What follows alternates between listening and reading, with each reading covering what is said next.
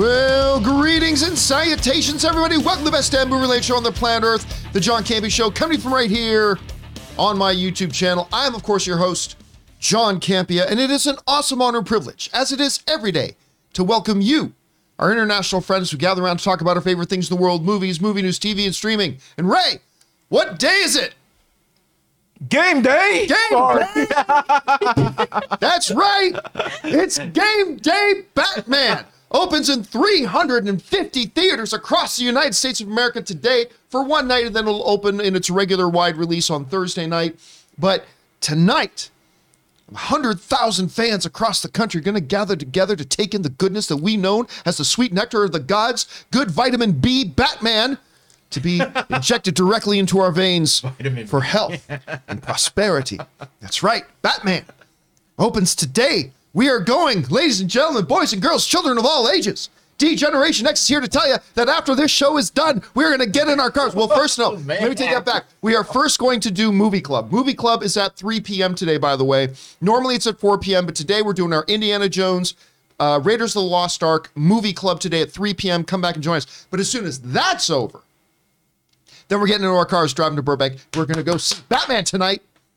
It's very sweet. And you know, I did it yesterday, but my wife woke up. I woke up, got out of bed, and was still sleeping. Blah, blah. I did all my stuff, and then when I went back into the ba- uh, bedroom a few hours later, she's getting ready in the, in the bathroom. She turned to me. She goes, "Happy Batman Day." I'm like, "Oh, Oh, she did it. Wow. she did.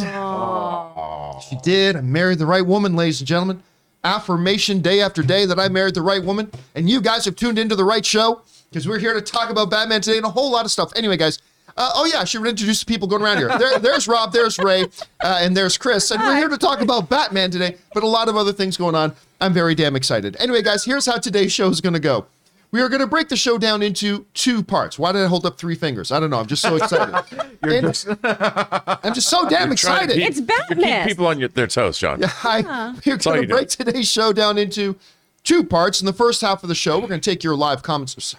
I'm all messed up. No, in the first half of the show, we're going to take some predetermined topics that we have laid out and ready to go. And then in the second half of the show, we're going to take your live comments and questions. If you'd like to get a live comment or question on the show, simply use the super chat feature that you see in the YouTube chat there and fire it off. And by the way, we've almost, I turned it on five minutes ago. We've already reached our limit. So I'm going to leave the super chats open for another two minutes and then I need to shut it down because we've already almost reached our maximum. However, if you're watching the show any of the other 22 hours during the day and you'd like to send in a question or comment for me and Rob to read, well, we have a show called Mailbag that we do three times a week. And if you want to send in a question for Mailbag, simply go down and click on the tip link that's down in the description of this video or enter it in manually at www.streamelements.com slash movieblogtv slash tip. You'll be getting your comment or question read on our show if we deem it appropriate to be used for our show. And of course, you'll be supporting our channel at the same time. And all of us involved with the John Campea Show, thank you guys so very much for your support. All right, guys. I just had to turn the super chat feature off just so you guys know because you guys filled it up way too fast. So now, let's get on to a couple of off the tops here, shall we, before we talk about going to see Batman tonight. And there are a couple of interesting things off the top here to talk about. And the first one we're going to talk about is this. You know, you could call the last year and a bit the year of the great lie. And that lie was Andrew Garfield swearing up and down for a year. I'm not I'm not in the new Spider-Man movie. I don't know what you're talking about. Pictures came out of him and Tobey Maguire together 6 months ago. No. No, no, I'm not I'm not, I'm not in that movie. Video footage of him in the Spider-Man costume in front of a green screen came out online. Nah, no, no. I'm not in it. Then some other pictures from the set of the movie. I don't know where those ones came from. Wink. I don't know where those ones came from. Came out online. And he still, no. No, no, I'm not in it. I'm not in that one. It was the year of the great lie. He was denying it a week into its first run. Oh yeah, no, no, no. He was he was denying it to his girlfriend. He was denying it to his parents.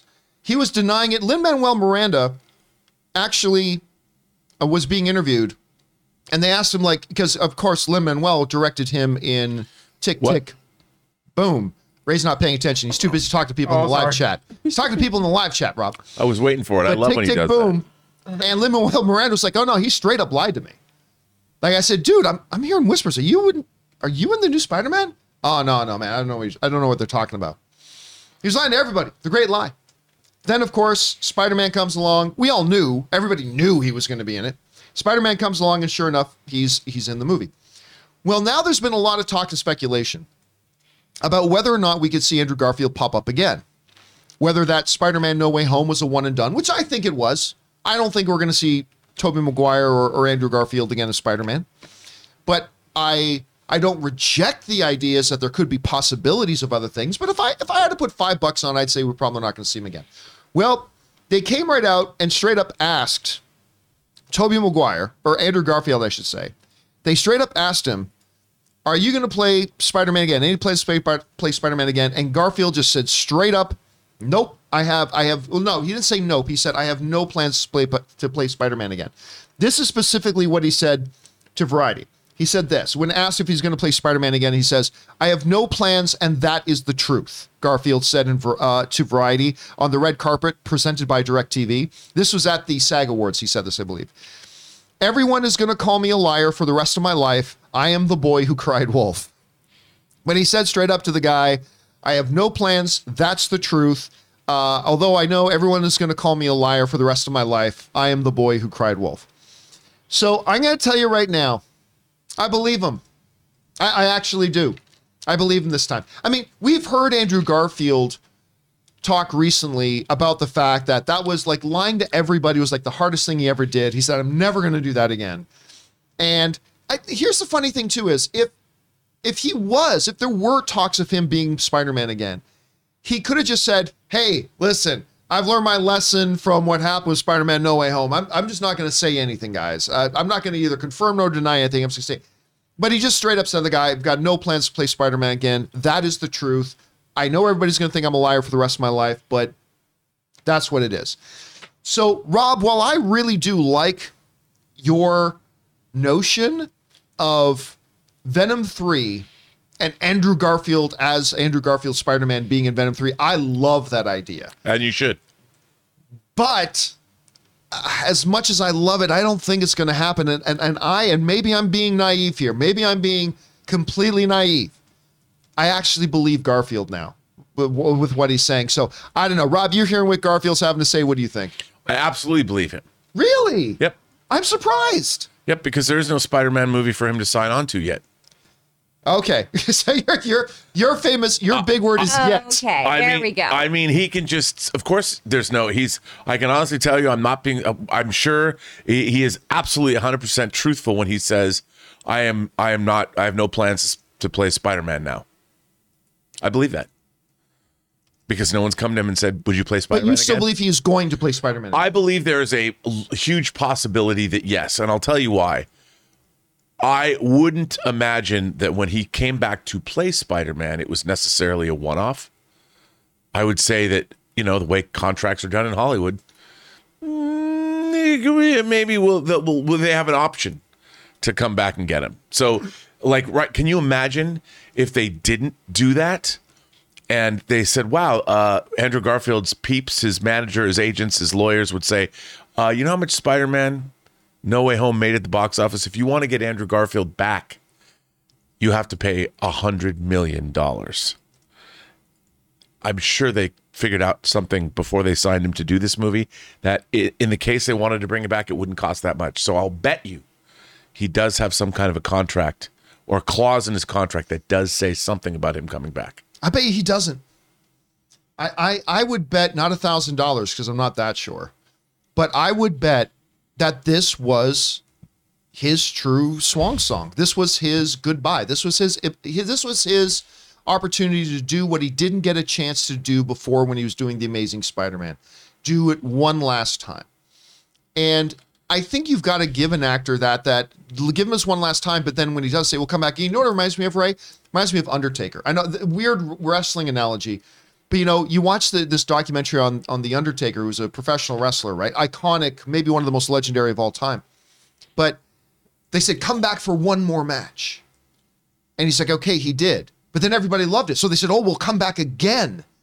And he later in his career talked about he kind of regretted doing that after that because it's like he did his one more match. It was great. It was fantastic.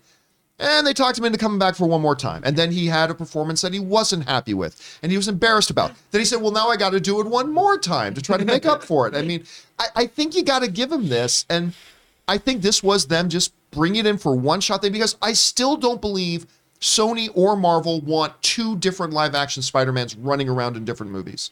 But I'd be down As for opposed to three Batmans in one movie or one year. that that's a different company. That's a company that doesn't have their shit I- together. I'm just telling you, you know what? You have to go back. There, there was a lesson to be learned in Hollywood, and it, if you didn't learn the lesson, it was writ large in the title of the movie, and that was 1983's Irvin Kershner directed "Never Say Never Again." no, starring Sean true. Connery's James Bond, who said he would never come back. As a matter of fact, in Diamonds Are Forever, he only took the money and gave it to charity. But I mean, uh, there's Ten- I think there's 12 years something to later. be said though about being penny wise and dollar foolish. It's like yes, if you instantly put out Andrew Garfield In in a Hollywood? Spider-Man movie right now, could that movie make a lot of money? Sure, but are you creating? Are you damaging yourself long term? Are you are you doing something that you really shouldn't be doing and doesn't actually work overall? And yeah, you can get a big benefit right now, but that could be at the cost of something long term that hurts you more. So I'm gonna I'm gonna stick with this and say I don't think he's doing it. But Chris, you don't believe anybody that anybody tells you. no, I don't trust or love anyone. So you hear what you hear Andrew Garfield's words. Mm-hmm. He's saying, "I have no plans to play Spider-Man again." That is the truth. But he was lying to us for like Yeah. over a year. What are you thinking about this right I now? I think he's a filthy, filthy liar. I think he's absolutely going to be Spider Man again at some point. I don't believe this boy at all. I don't believe him farther than I can throw him. Mm-mm, he's going to show back up in there. And he's one of my favorite Spider Men. I love him. And I know everyone started bandwagoning after No Way Home. Or, and like, he was great. He was a great Spider Man. He was quippy, he was fun. He was I a really little liked the first his first Amazing Spider-Man. I, I really enjoyed that He was movie a lot. I think he's. I, wonderful. look, I've always said I think he's a fantastic Spider-Man. I Mm-hmm. really love the first Amazing Spider-Man.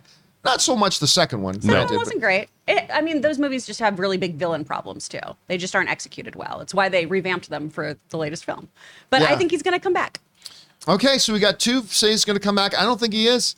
I think I think I actually believe him this time. I think he's actually done. I think I think what they didn't know here and here's the problem too. I remember going like over a year ago going into the last Spider-Man, people arguing, man, it would be so good if they had Tobey and Andrew to give them one big send-off. That's what everybody want, right? Give them a big glorious moment that Tobey Maguire never got to do because they were supposed to do Spider-Man 4 and that got axed. They were going to do a third Amazing Spider-Man, that got axed. And everybody, the narrative was, give them this one thing. Okay, so now they gave them that thing. Oh, we'll now do more. Yeah, Well, you we're greedy. What about, you know, doing what you say you're going to do and then just letting it lie? Look, you know what? There, there's always you can always uh, invoke the Highlander two axiom, which is, of course, for those of you who don't know, the Highlander two axiom is no matter what we do, what movie sequel we make, it's never going to be as bad as Highlander two. Yeah. It's That it's is the. Highlander two axiom. one of the three great unholy trinity of the worst wide release Hollywood films of all time, Highlander 2. Or and if you if you haven't seen Highlander two or you're unfamiliar with that, you can also replace it with Beverly Hills Cop three. Well, see, my my unholy trinity, you know it. My unholy trinity of the worst ever wide release Hollywood films is in no particular order. Uh, Highlander 2, Catwoman, and Battlefield Earth. They're the, the three worst ever done. And so, yes, the Highlander 2 axiom. Anyway, guys, question is for you. What do you think about this? Andrew Garfield is is he just at it again?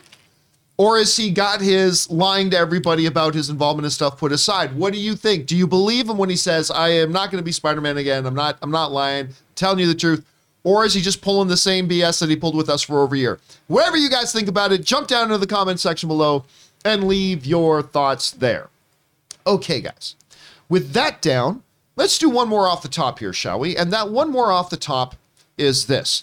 Now, you guys will remember that a little while ago, a few days ago probably, we talked about how Disney Plus Canada put out on social media that the Netflix Marvel shows, Daredevil, Jessica Jones, Iron Fist, uh, Luke Cage, Dare, uh, uh, Punisher, that they were all coming to Disney Plus Canada, but there was no word about whether or not they would come to Disney Plus in the US. We speculated that maybe they go on to Disney Plus here and they create an adult section.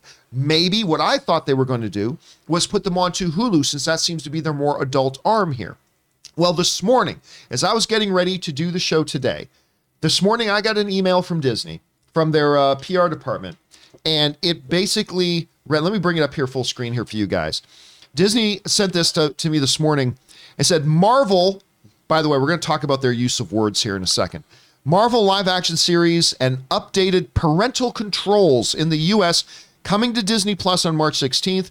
Fan favorite titles including Daredevil, Jessica Jones, Luke Cage, Iron Fist. I don't know why they're saying fan favorites and Iron Fist in the same sentence, but uh, Iron Fist, The Defenders, The Punisher, and Marvel's Agents of Vomit, uh, or sorry, Shield, uh, giving fans access to more from the Marvel collection all in one place. Basically, it's this on March 16th. The basic gist is all these Marvel shows are coming to Disney Plus in the US, but you also got to set up parental controls because these are TVMA, which is basically rated R or worse uh, in movie comparisons. And so Disney's saying, yep, we're going to move them on, but we're going to have to have you guys set up some parental controls. Uh, let me move over here. They because over at uh, Screen Rant, they got comments from one of the executives at Disney Plus says Disney Plus has served as the home for some of the most beloved brands in the industry, and the addition of these live action shows brings more from the Marvel brand together, all in one place. As we continue to build greater value for consumers seeking high quality movies and series, we're at the same time being responsive to those changes on the platform. We have experienced great success with this on Disney Plus across our global markets, talking about parental controls and blocked areas across our global markets, and we'll continue uh, that here in the U.S. as we'll uh, as we will by offering our consumers not only great content but also a set of features that help to ensure viewing experiences most suitable for them and their families. So I know a lot of people were speculating and had the thought that at some point sooner or later, Disney in the US is going to start setting up age walls. And Rob, you were one of them. You you you've been saying the whole time that you really think in the US they were going to set that up. I never would have thought that until Big Papa Iger left because we talked about that. So well, Big Papa Iger's not here anymore. Who knows what because Iger never would have allowed that. I, I don't think Iger would have ever allowed that. But he's not there anymore. It's Bob Chapek now, and they they seem to be opening it up. I want to point out two interesting things to me here. The first interesting thing is, well, here it is. The Marvel Netflix shows are coming over to Disney Plus in the US. So there's that. And probably it'll be, and, and they list a bunch of countries it's rolling out in. I expect by the end of the year, it's going to be on all Disney Plus things everywhere. The other interesting thing to me, though, is this. When I brought up my personal emails about notifications from Disney's PR uh, from the PR branch at Disney about like Moon Knight and whatever, they always talk about the Marvel Cinematic Universe. The MCU expands again. I just want to point out something we all already know. The language that they use in these things is very specific. They never mention Marvel Cinematic Universe. They always just say Marvel property and Marvel live action series, not Marvel Cinematic Universe live action series, and through all the email and stuff like that. As a matter of fact, even when you go over to that comment from the Disney Plus executive, they never mention the MCU. They just always talk about Marvel property. So, because I know I already saw on Twitter today some people discussing that, well, this means that these shows are all part of the Marvel Cinematic Universe. And while these communiques from Disney do not explicitly say those shows are not, I do find it telling that the language is very different than the language they set out with Moon Knight, with the She Hulk notification, with all that kind of stuff. So I just thought that was kind of telling as well. Anyway, Rob, here we go. We got these shows. They are coming to net to not Hulu, but they're coming to Disney Plus here, and Disney's going to set up these age restrictions as well. Some people think maybe a little bit long time coming. Uh, what do you think about it? What stands out to you in this? Well, I think I, you know, like I you told you just said that I anticipated them doing this only because I think they kind of had to at some point, Right. You know, because they want. Uh, ultimately, I think, and we've talked about this, that Hulu will be absorbed because Hulu is not worldwide, and Disney Plus is. So eventually they're going to they want everyone to subscribe to Disney Plus. So I think it's the smart move. What I'm more interested in, John, is will they debut shows now that are quote unquote TVMA that debut behind a paywall? So I was thinking, you know, Kevin Feige, John, we are now on Moon Knight countdown. We're 29 Yes- days from yes, Moon we Knight. are. 29 days from game day and 29 days, my game day. my my my My my- game day. Yeah, my, my game day. Mine. It is mine. I've wanted this for a long, long, long You time. You have for a long time. But um, I I'm curious because you know Kevin Feige has said that Moon Knight is going to be brutal.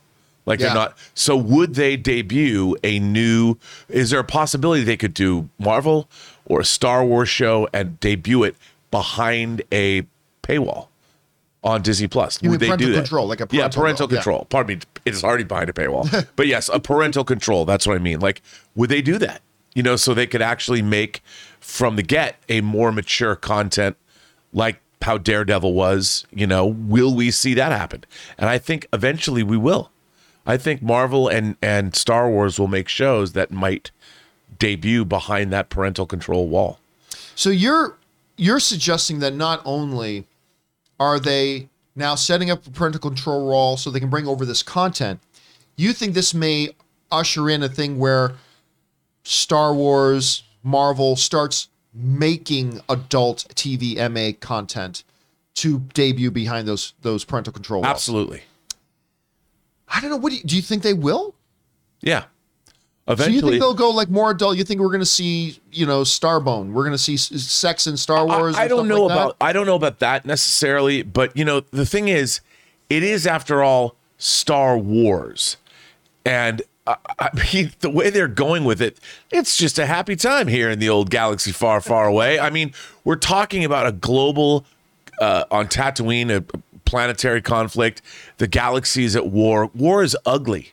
You know, war is not something as we know from what's going on in the world today. And I think that I could see something like a Cassian Andor series, the next iteration of whatever whatever that is, would would be more like Platoon or Saving Private Ryan in the Star Wars universe. But it's interesting though because Marvel has had a venue where they could make R-rated content if they want, the movie theaters. If they wanted, they, they could any time. They no no paywall, no parental control while necessary. But Kevin Feige, just a few we talked about on the show, Kevin Feige came out and said, no, Blade is not going to be rated R. We're not going to do R-rated material. Uh, Deadpool's an exception. He said, like Deadpool's going to be its own kind of thing. So that's a bit of an exception, but we see no need to do R-rated material. Do you think that maybe their position on that has changed? Not necessarily. I, I mean, I don't. I don't necessarily. But uh, eventually, like, how do you make a PG? Th- I know more. Isn't Morbius PG thirteen? Yeah. I mean, eventually, you're going to have to come to grips with the fact, like, you're dealing with supernatural beings that are killing people indiscriminately. Now, does it come to the point where when do you actually say when do you you're pulling back your because your audience is going to demand they can get R-rated vampire movies in, in other places. Eventually, they're going to want to see how do you show a va- how do you make a vampire movie without red blood?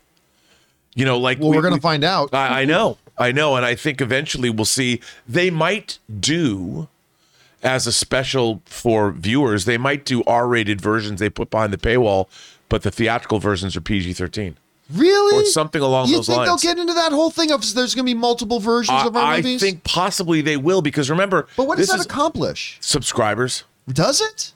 I don't know.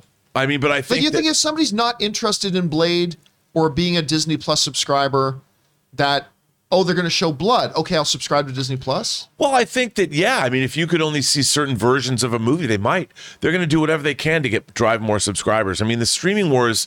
We're we're in the early stages of that. It'll be interesting to see. Like I don't know, but I, it wouldn't surprise me if they did. All right, Chris, you're hearing you know this. They they're announced they are definitely bringing it over. We knew they were bringing it over, but whether they would put it into their Hulu branch, their Yeah. Disney Plus branch, it's going on Disney Plus. They're setting up these parental controls.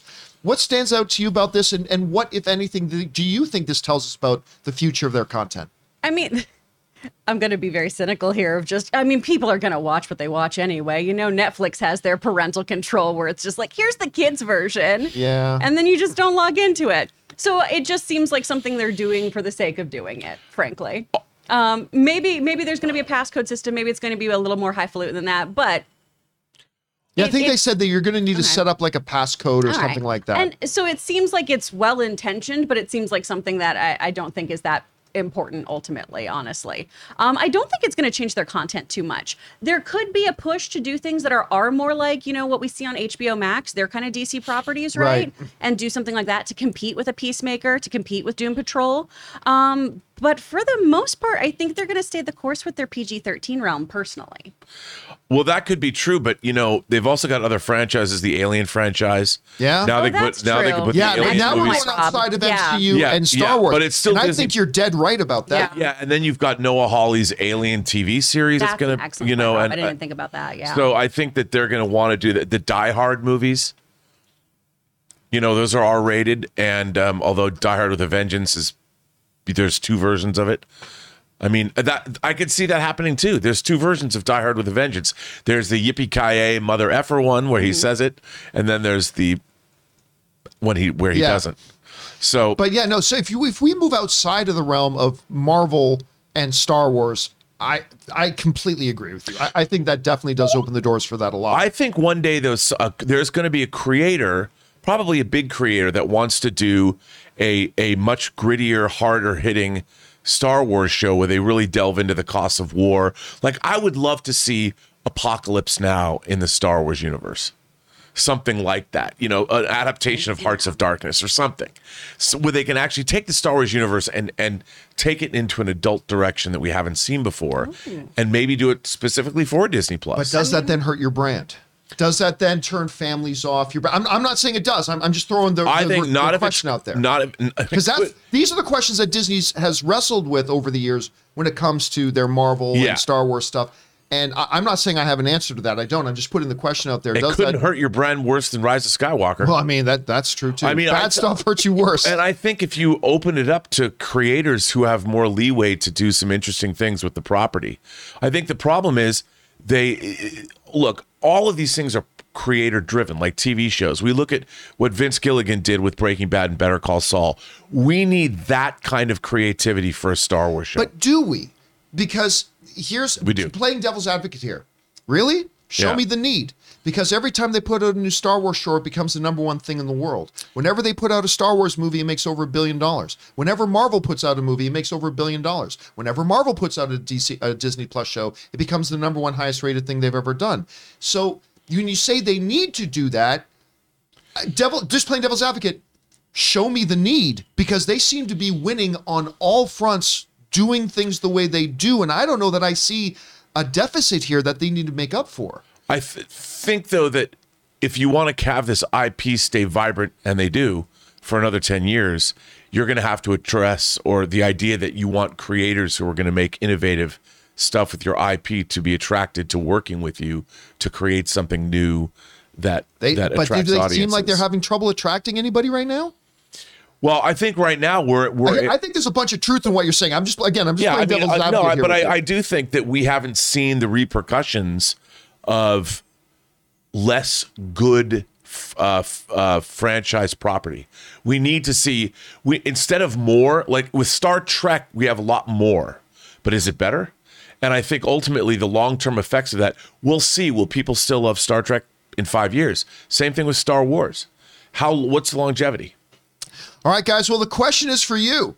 What do you think about this? They have officially said they're moving the not MCU content, but the Marvel branded stuff over from Netflix into Disney Plus, and they're going to set up the parental controls. What do you think about that move? And what, if anything, do you think that might tell us about the future content that we may be able to expect on something like Disney Plus? Could we see some R rated content, original content being made outside of the MCU and Star Wars, inside of the MCU and Star Wars? Hell, why not? Where's the TVMA Pixar property we want to see as well? But whatever you guys think, jump down into the comment section below and let us know your thoughts. Guys, we want to take a second and thank one of the sponsors of this video, Stamps.com. You know, they call what I and what a lot of you guys do small business, but to us, it doesn't seem small. It's the world to us. And you can't afford to miss out on opportunities to grow and keep your customers wanting more. Because time is money. Don't waste either with repeated trips to the post office. With stamps.com, you can skip the trip and focus on how to take your business to the next level. Stamps.com lets you print official postage right from your computer and saves you money in the process. So you can spend less time at the post office and more time making your customers happy. Stamps.com gives you access to all of the post office and UPS shipping services that you need right from your computer. And get discounts you can't find anywhere else, like up to 40% off USPS rates and 76% off UPS. So stop overpaying for shipping with stamps.com. Sign up with the promo code CAMPEA for a special offer that includes a four week trial, free postage, and a digital scale. No long term commitments or contracts. Just go to stamps.com and click on the microphone at the top of the page and enter the code CAMPEA. And a big thank you to the good folks at stamps.com for supporting today's episode of the John Campea Show. All right, guys, with that all down, Let's move into our main topics here today, shall we? And how do we select our main topics here on the John Campea Show? It's really rather simple.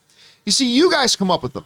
Whenever you come across a big topic, issue, or story that you guys feel we need to cover as a main topic here on the show, just go anytime 24-7 over to www.thejohncampeashow.com slash contact. Once you guys get there, you're going to see a form. Fill it out with your topic or question. It's absolutely free. Hit submit, and then maybe, just maybe, you might see your submission featured as a main topic here on the John Campea Show. With that down, Chris, what is our first main topic today? This comes from Mr. Mister. In month one, uh, in one month, the highly anticipated Moon Knight series comes out on Disney Plus. This is definitely my most anticipated Marvel show this year, and from everything we've seen so far, it does not look like it'll disappoint. Not too long ago, Empire magazine gave us our first look at Mr. Knight, and now we have a brand new poster dedicated to this character. I'm a bit confused as I thought the eyes were meant to be glowing, but what are your guys' brief thoughts on this poster? Thanks and bring on the filthy. All right, thanks a lot for saying that in, Mr. Mister. And yeah, like Rob was pointing out earlier, the countdown clock has begun. We are within the month, 29 days from Moon Knight dropping. One of the most interesting releases I think that Disney has done on their platform so far. This is, I mean, we say this a lot with Eternals, with Shang-Chi. Again, this is another something coming from Marvel that is very different from a lot of the stuff that Marvel has ever put out before. And it's a character that the vast majority of the average movie going, television watching audience has never heard of, and that's Moon Knight. And yes, we just got a new image of what they're calling Mr. Knight Mr. Knight. in this. And a lot of people have questions. Wait a minute. What is Mr. Knight? Why doesn't he look like Moon Knight? Is this a different character altogether? Is this another one of the personalities? Well, the good news is we happen to have somebody in the room that happens to get a little bit of a stiffy whenever you mention Moon Knight and knows a whole lot about him. And that is one little bit. Come on now. little bit. A rager. Mr. Robert Meyer Burnett is here. Talking. So, Rob, we got this this this image. First of all, this image looks really cool. Like if you didn't know anything about anything and you just came across this image, you think that's a pretty good yeah bondage costume. I guess I suppose. I don't know, but it's a cool looking outfit. Who is Mr. Knight? What is the significance of this picture? What is it we're looking at, and how do you think this fits into the Moon Knight show we're going to be watching here? Okay, it's hard to. Moon Knight has had very many different iterations from his original conception in 1975. The Moon Knight persona has undergone. Anyway, in 2014, Warren Ellis, writer Warren Ellis, who did things like Planetary, and I want to say artist Declan, uh, I think it's Shalvey. Declan Shalvey took on Moon Knight. And they basically wrote a very different kind of a comic that dealt with Moon Knight's fractured personalities being put back together. Uh, and at first, you thought that Khonshu, the actual spirit of Khonshu, was trying to obliterate all of Moon Knight's personalities so Khonshu could actually take over Mark Spector's body and live on Earth. Turns out that wasn't the case. This uh, iteration of Moon Knight, the Mr. Knight character, came about in that series. And in Warren Ellis's run, it started out as a series of short stories. And this Mr. Knight character kind of existed in a netherworld where there was like the undead on the streets of New York, and it was very, very surreal and very strange, but very cool. And it turns out that it wasn't really Khonshu, and uh, Mark Spector did gain control over his own mind again, and uh, was liberated. So this Mr. Knight character really represents, and it it it it bodes well for the show because if they go in the weird surreal realm where he existed in this bizarre alternate reality where where our reality was very different than the normal reality and he's in this Mr. Knight persona, it's going to get wild. Like, you know, cuz this character, this Mr. Knight persona existed in a world that was not quite our reality. It was all in his mind, but it's still amazing. So now this remember this character this version of Moon Knight was introduced in 2014. So Moon Knight had been around for almost 40 years before this iteration of the character existed.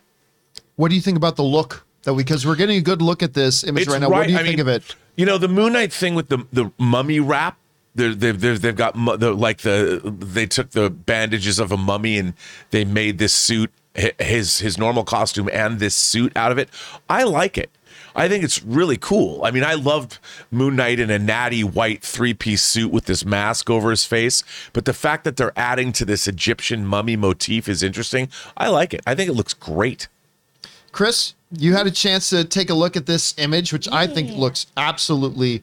I mean, I would watch a whole show just based on this persona, Mm-hmm. like just right out. But you had to take a, a chance to take a look at. it. What do you think? I'm very excited about this. I think this looks really, really rad. And and correct me if I'm wrong here, Rob, too, because I know obviously your Moon Knight knowledge is much more extensive than mine. This is also, even though he's doing wild things like punching the undead and fighting ghosts, he's also more of like the detective consultant persona. That is correct. Yeah. That is correct. So I think that's a really interesting thing to throw into the mix here too, is because we have all this otherworldly stuff, but then we have somebody who is a bit more grounded, who is pr- uh, doing some crime solving and doing some logistical reasoning throughout all of this too. Yes. which is just another fun layer we're adding to the show. Well, what it tells me is that we're gonna. I think we're gonna get a, a, a whole, the whole gamut of Moon Knight. Yeah. and and it's gonna be an interesting. They're basically gonna compact f- fifty years, almost fifty years of Moon Knight history into one storyline, which is gonna make it. I mean, I don't think we're gonna see the West Coast Avengers Yeah. in this show, but it's gonna be very interesting to see what they do. All right. Question is for you guys. What do you think about this new image of Mr. Knight? I think it looks awesome. What are you guys thinking about? Are you excited for the show? 29 days away. Are you anticipating it? Do you still not know whether you're into it or not? Whatever you guys are thinking right now, jump down to the comment section below and let us know your thoughts. All right, guys. With that down, let's move on to main topic number two. Chris, what is our second main topic today? Second one is coming from T. Garrett. Hi, John. I'm a longtime viewer of the show and love the discussions you and your gang have. Well, thank you. I was wondering if you caught the new trailer for The Adam Project. Shawn Levy has really impressed me much as a director, but Free Guy really surprised me. And this looks like it could be even better. What do you think? Thanks and all the best. All right, thanks a lot for saying that in. And yeah, listen, the combo and the product that Shawn and Ryan Reynolds came up with in Free Guy was phenomenal.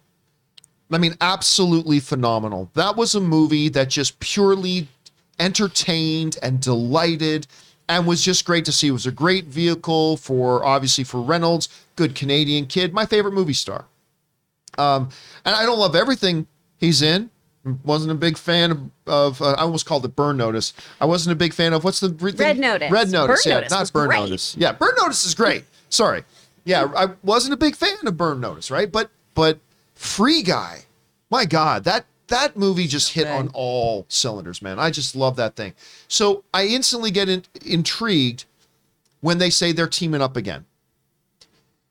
But then I'm hit with the reality that's a Netflix original.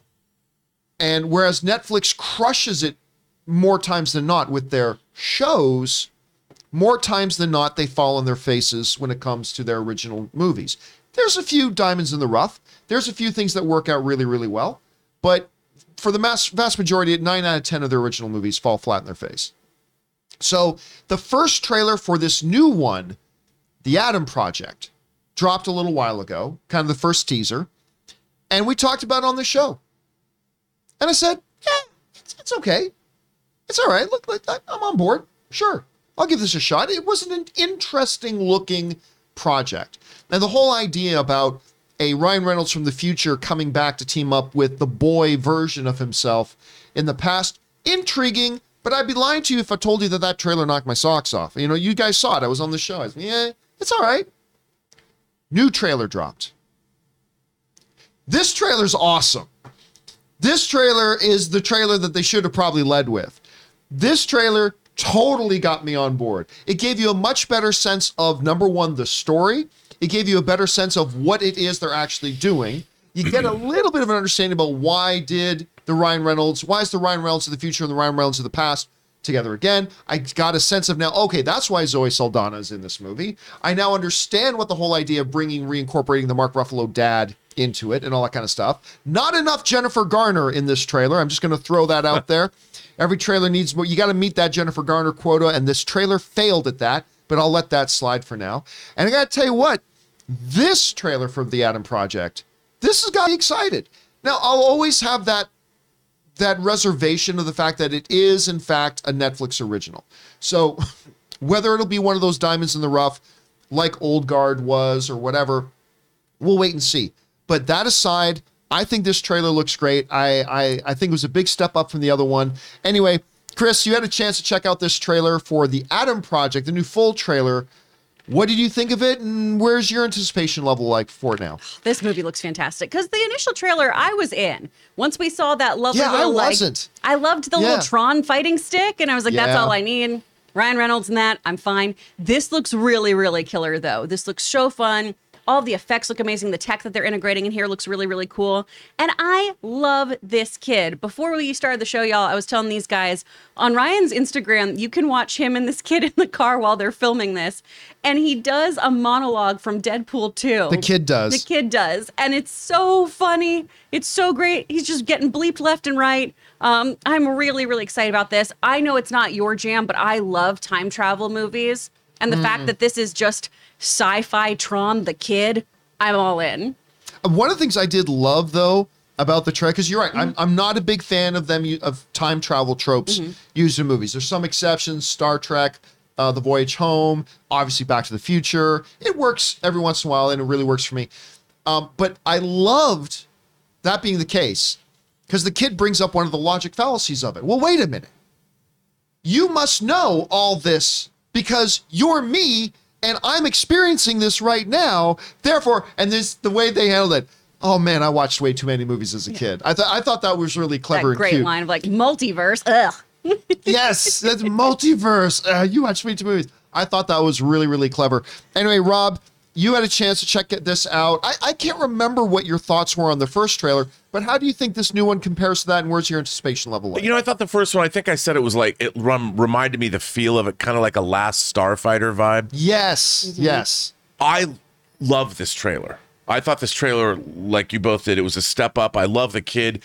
This movie seems smart, and I would expect nothing less from Shawn Levy, who brought us not only Free Guy but brings us Stranger Things as well. Uh, it looks like it's smart. It's intriguing. It looks like there's a lot more science fiction happening other than just time travel and bad guys. Like there's some more interesting elements going on, which I always appreciate. You know, John, there was a not to bring up Star Trek, but I'm going to. There's an animated Star Trek episode from the 70s called Yesteryear, where time is broken and Spock has to go through the Guardian of Forever and go back to his younger self and pretend he's their fa- the family's older cousin that no one really knows. And he comes in and he has to aid his young self in the kahs-wan ritual.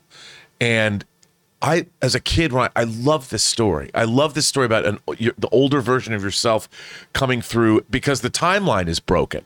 So Spock has, because young Spock was killed in this alternate timeline. So old Spock himself has to help his younger self out to survive to put the timeline back.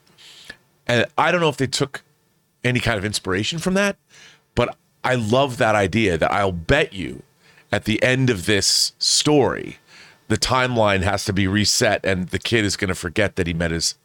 That's why Wouldn't you know that this already That happened? that makes logical sense. Yeah, and and it's there's something there's something really poignant about that story, and I think that th- that this new trailer not just it looks like a lot of great sci-fi fun goodness and all that, but I'll bet you it has an emotional punch at the end too. The other possibility is because we get from the trailer that Mark Ruffalo is the one who creates time travel. He becomes the what do they call him, the godfather of time travel, or something like that. It could be that this is the first instance of the timeline. If that's the case, then if this is their first time through through this loop in time, the kid never would have met himself. And Ted, the dad goes on to create time travel. Kid grows up, becomes Ryan Reynolds, and this is the first time he has come back to do this. We're not in an infinite loop like other things. But I like your explanation better, to be honest with you. But anyway, Ray, you saw the trailer. I'm curious. What, what do you think about this? Does this tickle you? Like it's four and a half hours, but no, I think it's probably like under two hours. But what, what do you think? Do you think is this something that interests you? I actually am surprised by the effects from a Netflix movie. I mean, it actually looks Yeah, way better actually, than I. that- Oh yeah, they look incredible. um, Yeah.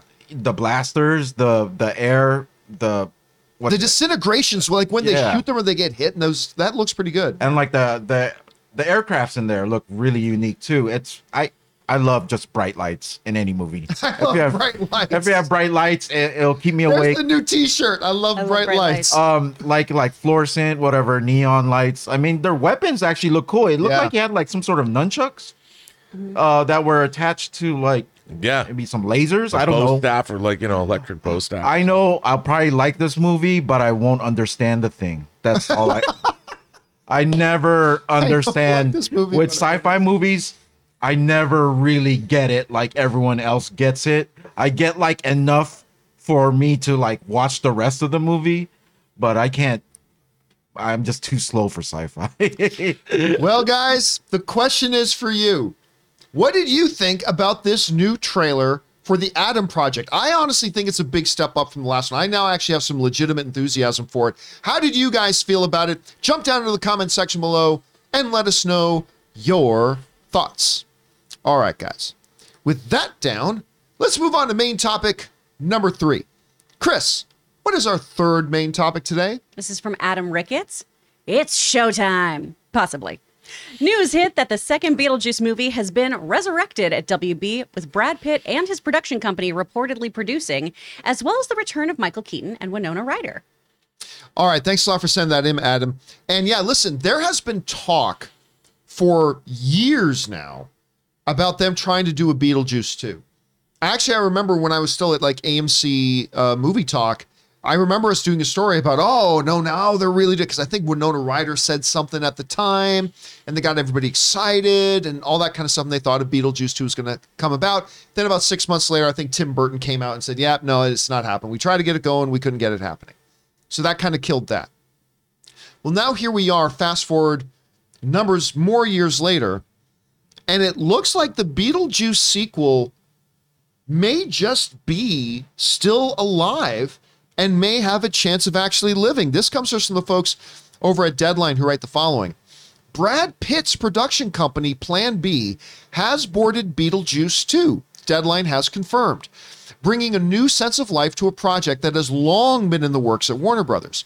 The sequel remains in early development, with the script yet to be written.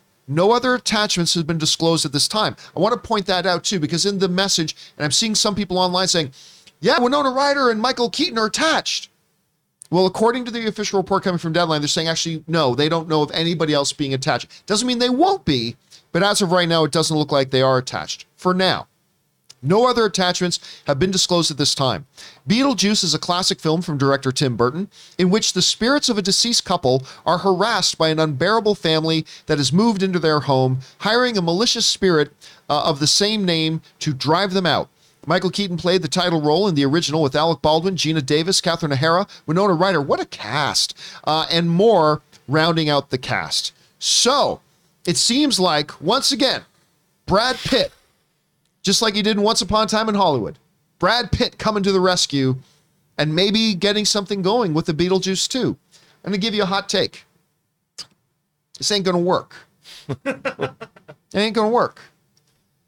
And it's the exact same feeling, and I was absolutely right when they were talking about another Matrix, and I told everybody it ain't gonna work. It's not going to make money. And everybody told me I was ridiculous and said that movie's going to be a billion dollar film and all kind of stuff. I am telling you, this is way past its ex- expiration date. I I mean, there was a time when I think you could have done another Beetlejuice. There absolutely was a time, not too terribly long ago, maybe five years ago, maybe six or seven years ago. But you can do everything you want to get this up and running. It ain't going to work. This will not, this will be a box office flop. Um, you might make it well, especially if you can get Michael Keaton and Winona Ryder. And if you can get all them back, you might make it good. I just don't think it's going to be. And I go, I, I can already hear it. Everybody's going to say the same thing they told me when I said Matrix wouldn't work. You don't understand how popular this is. You don't understand how many people love this thing. I get it. I do. But when an expiration date passes on a bottle of milk, no matter how much you believe in that milk, you shouldn't drink it. And I'm telling you that a another Beetlejuice movie right now will not do well.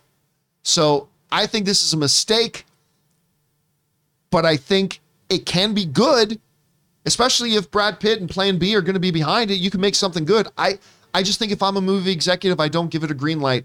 Rob, they're talking about maybe Brad Pitt coming along, saving the day with with uh, Plan B Productions and making another Beetlejuice. If you're an executive, you bullish on this? You like this idea? What do you think? John, I'll, I'll take your Matrix Resurrections and I will raise you a Ghostbusters Afterlife. Ah, Yes. And uh, I would say I greenlist, I greenlight this today, tomorrow, and four ways till Sunday, because this is a comedy. It's gonna be comedy, and it's gonna be funny as f, funny AF. I'm telling you, Michael Keaton as Beetlejuice. Here's the problem: kids today, people today, we need Beetlejuice. We need that kind of anarchy in our comedy again. We need this kind of off the wall craziness. We need the kind of bizarre unreality of, of Beetlejuice. I think that my God, does this generation, does Gen Z need Beetlejuice to come in and show them what's up? and you think this will make big money at the box office? Huge, All right. huge money. I Okay. green light it. I green light it, and you know, and who you know what they're going to do? They're going to remember remember the Winona Ryder Winona Ryder character, and and come on, Deo and all that. This movie was hilarious. Oh, it's- oh, it's it holds up, and the weird surrealism and Tim Burton esque. The only question is if they bring Tim Burton back, does he still have what it takes to make this movie? I don't believe for a second that Tim Burton comes back to do it. Maybe he does, but I mean, this could be the creed. I wouldn't bet. of ag- I wouldn't bet universe. against it. I wouldn't bet against it. But I, my my guess is they probably bring Plus, a new this movie's not going to be expensive. You know, because it doesn't have to have realistic mm-hmm. effects. It can be the crazy, weird Rick Heinrichs design puppets and craziness. well, and other than World War Z, which I think was also a Plan B thing, have, have has Plan B really done anything super high budget? I mean, I, I think World War Z might be the most expensive thing Yeah, they've then done. maybe. because they've done things like I think they did Twelve Years a Slave, and they did like I think they did Underground Railroad, and they did something, but things that were not super mi- like micro budgets. But I don't think they spend a ton of money. So you're probably right about that. yeah, I mean, and I look only because like Ghostbusters Afterlife worked pretty well, and this is going to be cheaper than that. And I could see the idea that there's yet another family that moves into a place that's being haunted, and I could see this really working.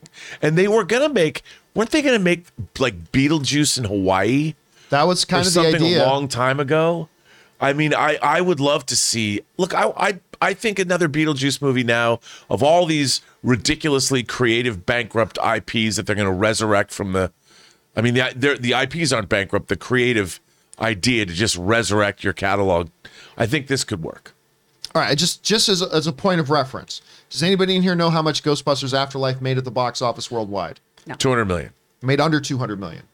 Not far, not far. It made 190 something million dollars worldwide.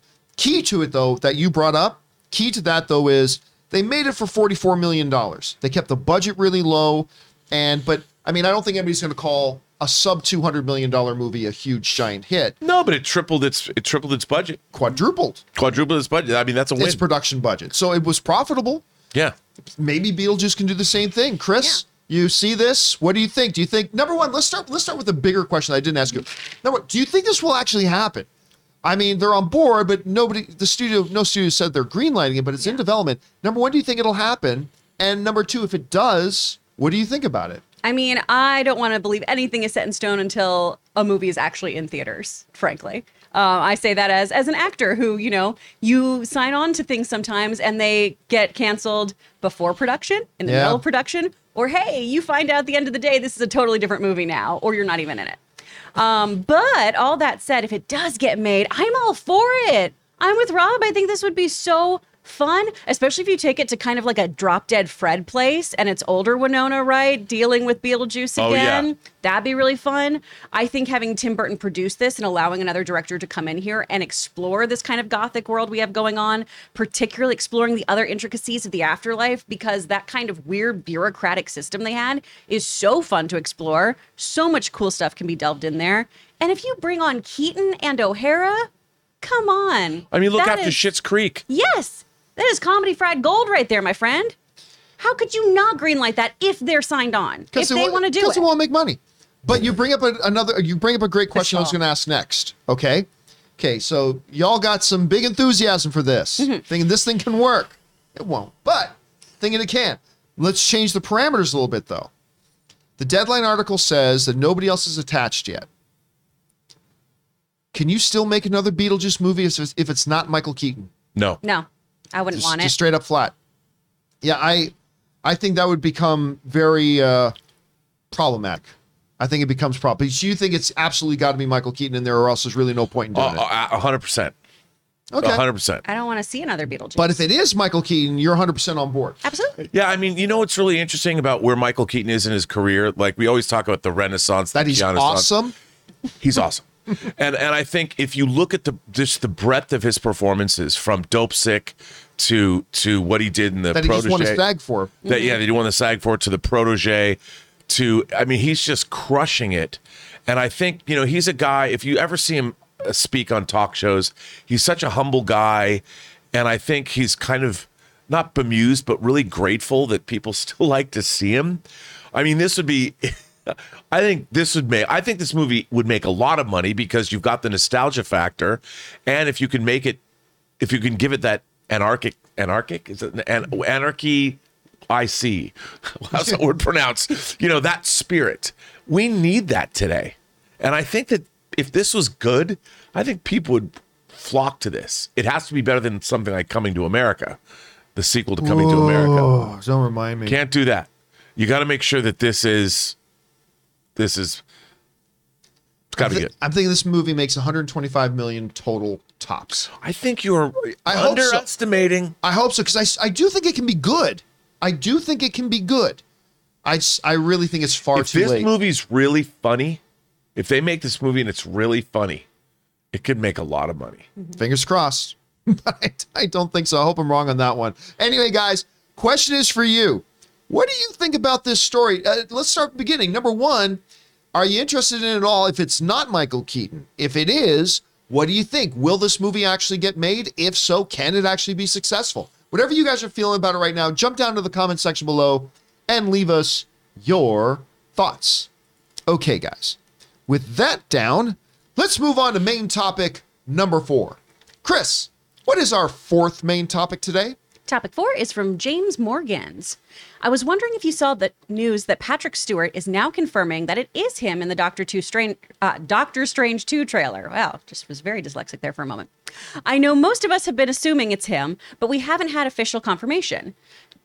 So, with it now being official, do you think he is, as we all assume, playing Professor X, or do you think it's possible it's a bit of a misdirect and he could be playing another character altogether? All right, thanks for saying that in, James. Appreciate that. And yeah, look, of course, when that Doctor Strange 2 trailer came out, everybody was all excited. We clearly heard the voice. We should tell him the truth, right? And that that's Patrick Stewart's voice.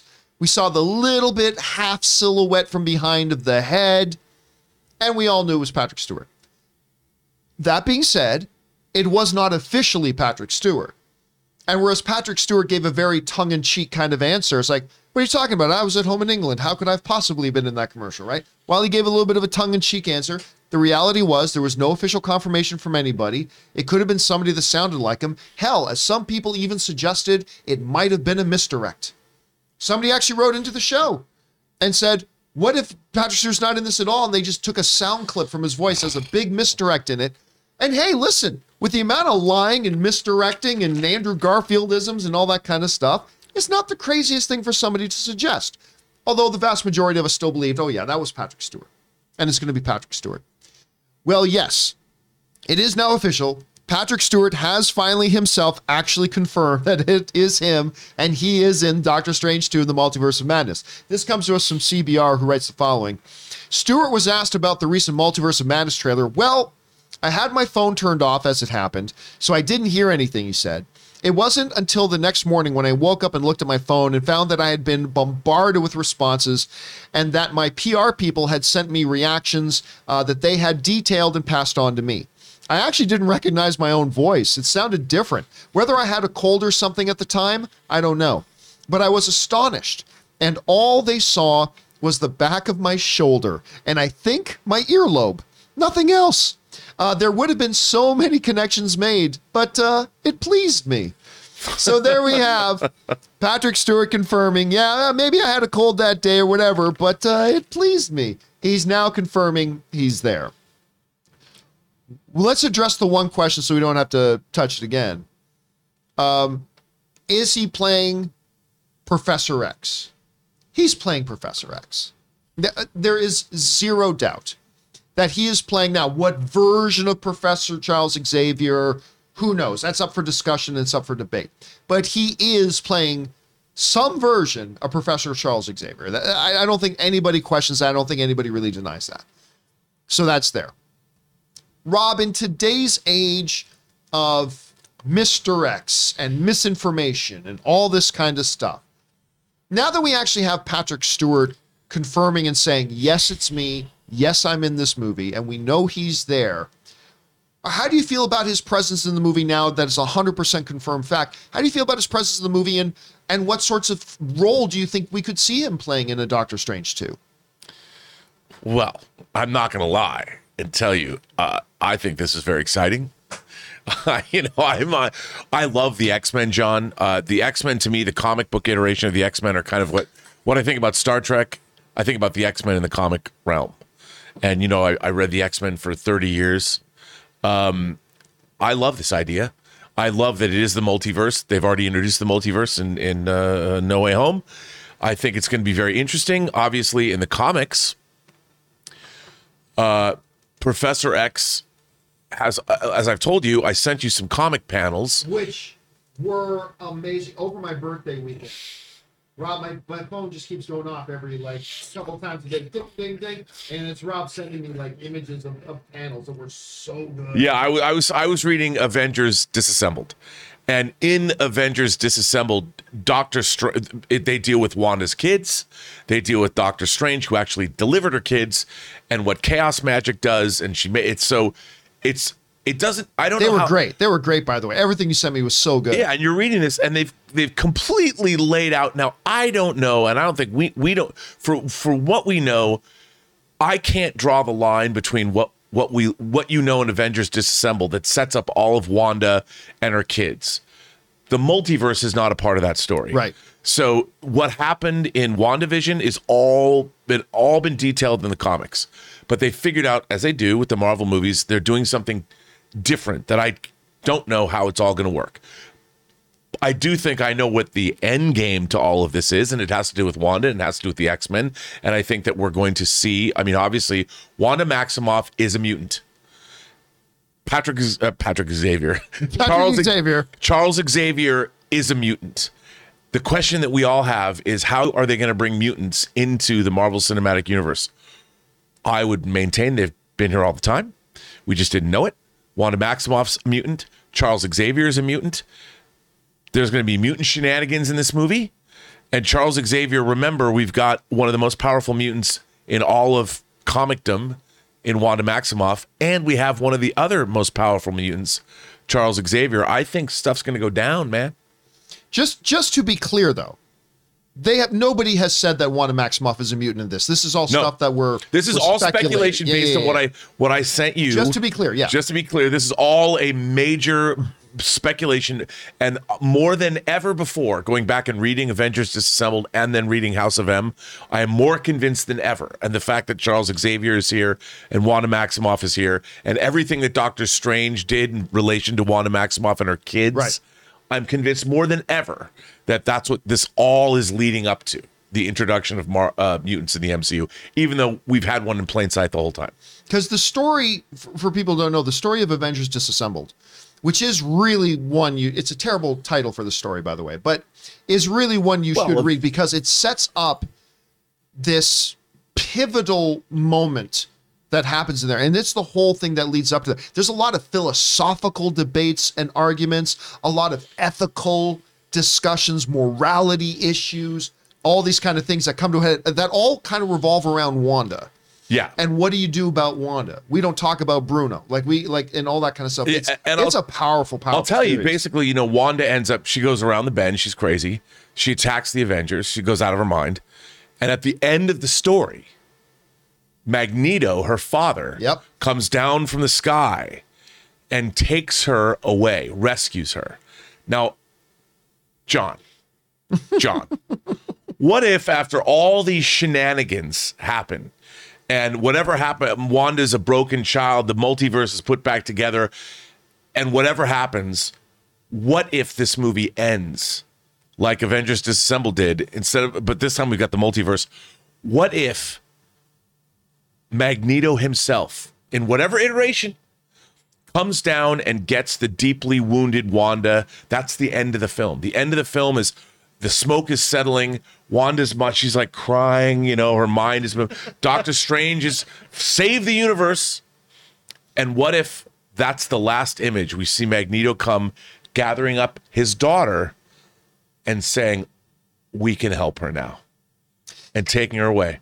I mean, it would be very comic accurate, But, but dude, it's not the direction either you or I think this is going. Because you and I have both kind of bought into the theory yeah, that yeah, but but we're what to find out the No More Mutants moment was actually a moment in history. Now they might hodgepodge. Yeah, but what I'm saying is that, Yeah. that the you know the indication is we're be sitting around going, well, it's you know like in the in in, in Infinity War when Thanos snaps his finger. At first, nothing's going on, nothing happens, and then we see people start to Slowly to disintegrate. happen, yeah. So what if what if all the shenanigans, the multiverse shenanigans happens.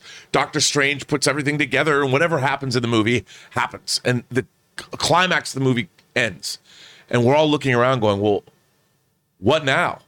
You know and and and everyone's looking up wondering and you just hear the fluttering of a cape. And that the indication it's just magneto. I mean i think it's going to be doctor strange frankly who picks her up and takes her off. But if they had magneto and that's how they tell you the world of mutants is here they're just not going and now we go to Th- thor love and thunder we're going out into space when do we get back to the it's going to be a while then we're going to go back to wakanda and we're you know maybe in wakanda if you introduce Magneto and you have Magneto come down from the sky, right? Then we go into space, and then in Wakanda, who's in Wakanda? Storm. Storm's in Wakanda. Yeah, I don't think they're doing that. I, am telling you, dude. They're not- and that's what they, but they're showing you that there are mutants in the Marvel universe. Dude, I'm telling you, I'm getting chills. I'm getting chills. Well, it- I it all this can happen. it all depends on what they decide to. I, I can't see them like we discussed the other day about the possibility of Magneto being introduced in Doctor Strange too. And and I think listen, if as long as Professor Charles Xavier is there, That's what I'm saying. the door is absolutely open to that. I I just don't think narratively that's how it would kind of unfold. And I think this movie is going to come to a more definitive end than some. I don't think that they're going to leave it on a big open chapter, but it would be interesting to see. But the see. thing is, we'll know they'll, they'll in the course of the movie if they're really going to bring it, open up the door for mutants. We'll know, but it'd be like okay, the old, we wouldn't know because you're standing wherever you're standing. Like you know, you might be in the field in Arkansas somewhere, and in New York, you know that mutants are in New York, and you know that mutants are in L.A. But in a field in Arkansas, you're not going to know. But if Magneto comes out, and it could be a new actor. Whoever they've cast as Magneto with his white hair, well, see, this is classic Magneto coming down. this is an advantage they have because a lot of times in comic book movies you can't pull something like that off because it will mean nothing to the audience. This is a situation where even the general movie going audience knows very well who Magneto is because we've had decades of these movies, right? So that is an advantage that it would have here that you literally could have that coming down because what you don't want to do narratively is have some profound moment that 5% of the audience are going to get and understand. I mean, yeah, the, the post credit scene in Eternals when you have Thanos' brother show up, you know, Totally, you know, uh, you know, but that it's, it's not an cuts. important thing. It's just, oh, you can ask who that is. But if you're going to have somebody descending out of the sky and picking up Wanda Maximoff, that, that's going to be something that means something to the audience. Magneto would work. saying it's my daughter. Yes. You know, because you hear all that. And I'll tell you, then you go to Thor Love and Thunder. And then if you, in Wakanda Forever, they introduce Storm as a mutant in Wakanda, uh, like they introduced T'Challa in Civil War, which is another indication that mutants are have always been here. We just haven't seen them.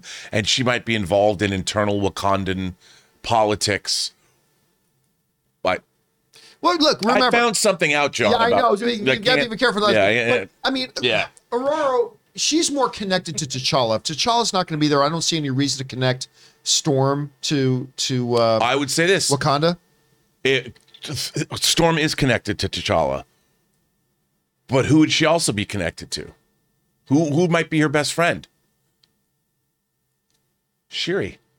Shuri. There were never there were never mutants around because we've seen a, a world without mutants. But now, if Storm is, and I by the way, I don't know Because you know this to be a Storm's not fact, Wakandan. right? But Yeah. she could be in. I mean, Sure. in this new universe, she was always there. She was always, uh, you know, Okay. We got we got to move over here because I That's need to hear from Chris on I'm just this saying. Because we've we've been uh, leaving Chris out of And by the way, it's this all, conversation. I don't want people to think no, Robert no, no, no. said. I'm making. I'm. I'm. This Pure speculation. speculation. Oh, I'm gonna tweet today. Pure speculation. Robert Meyer Burnett said this, so So you're seeing this. Patrick Stewart's now confirming he's there. Hmm. So now that we know that's Oh, a yeah, sure that's thing, talking how about. does it change your perspective on on his presence there, and Mm-hmm. and and what do you think that could mean for this story? You know, as we go into it. I mean, stand the course on the things we've talked about. I think we're going to see the Illuminati. I think he's going to be part of that panel. I think that we're going to see all these different figureheads from the various multiverses coming together, trying to figure out the Wanda problem, right? How do you solve a problem like Wanda Maximoff? So it's all more the same of what y'all are saying and what we've been saying on this show, right?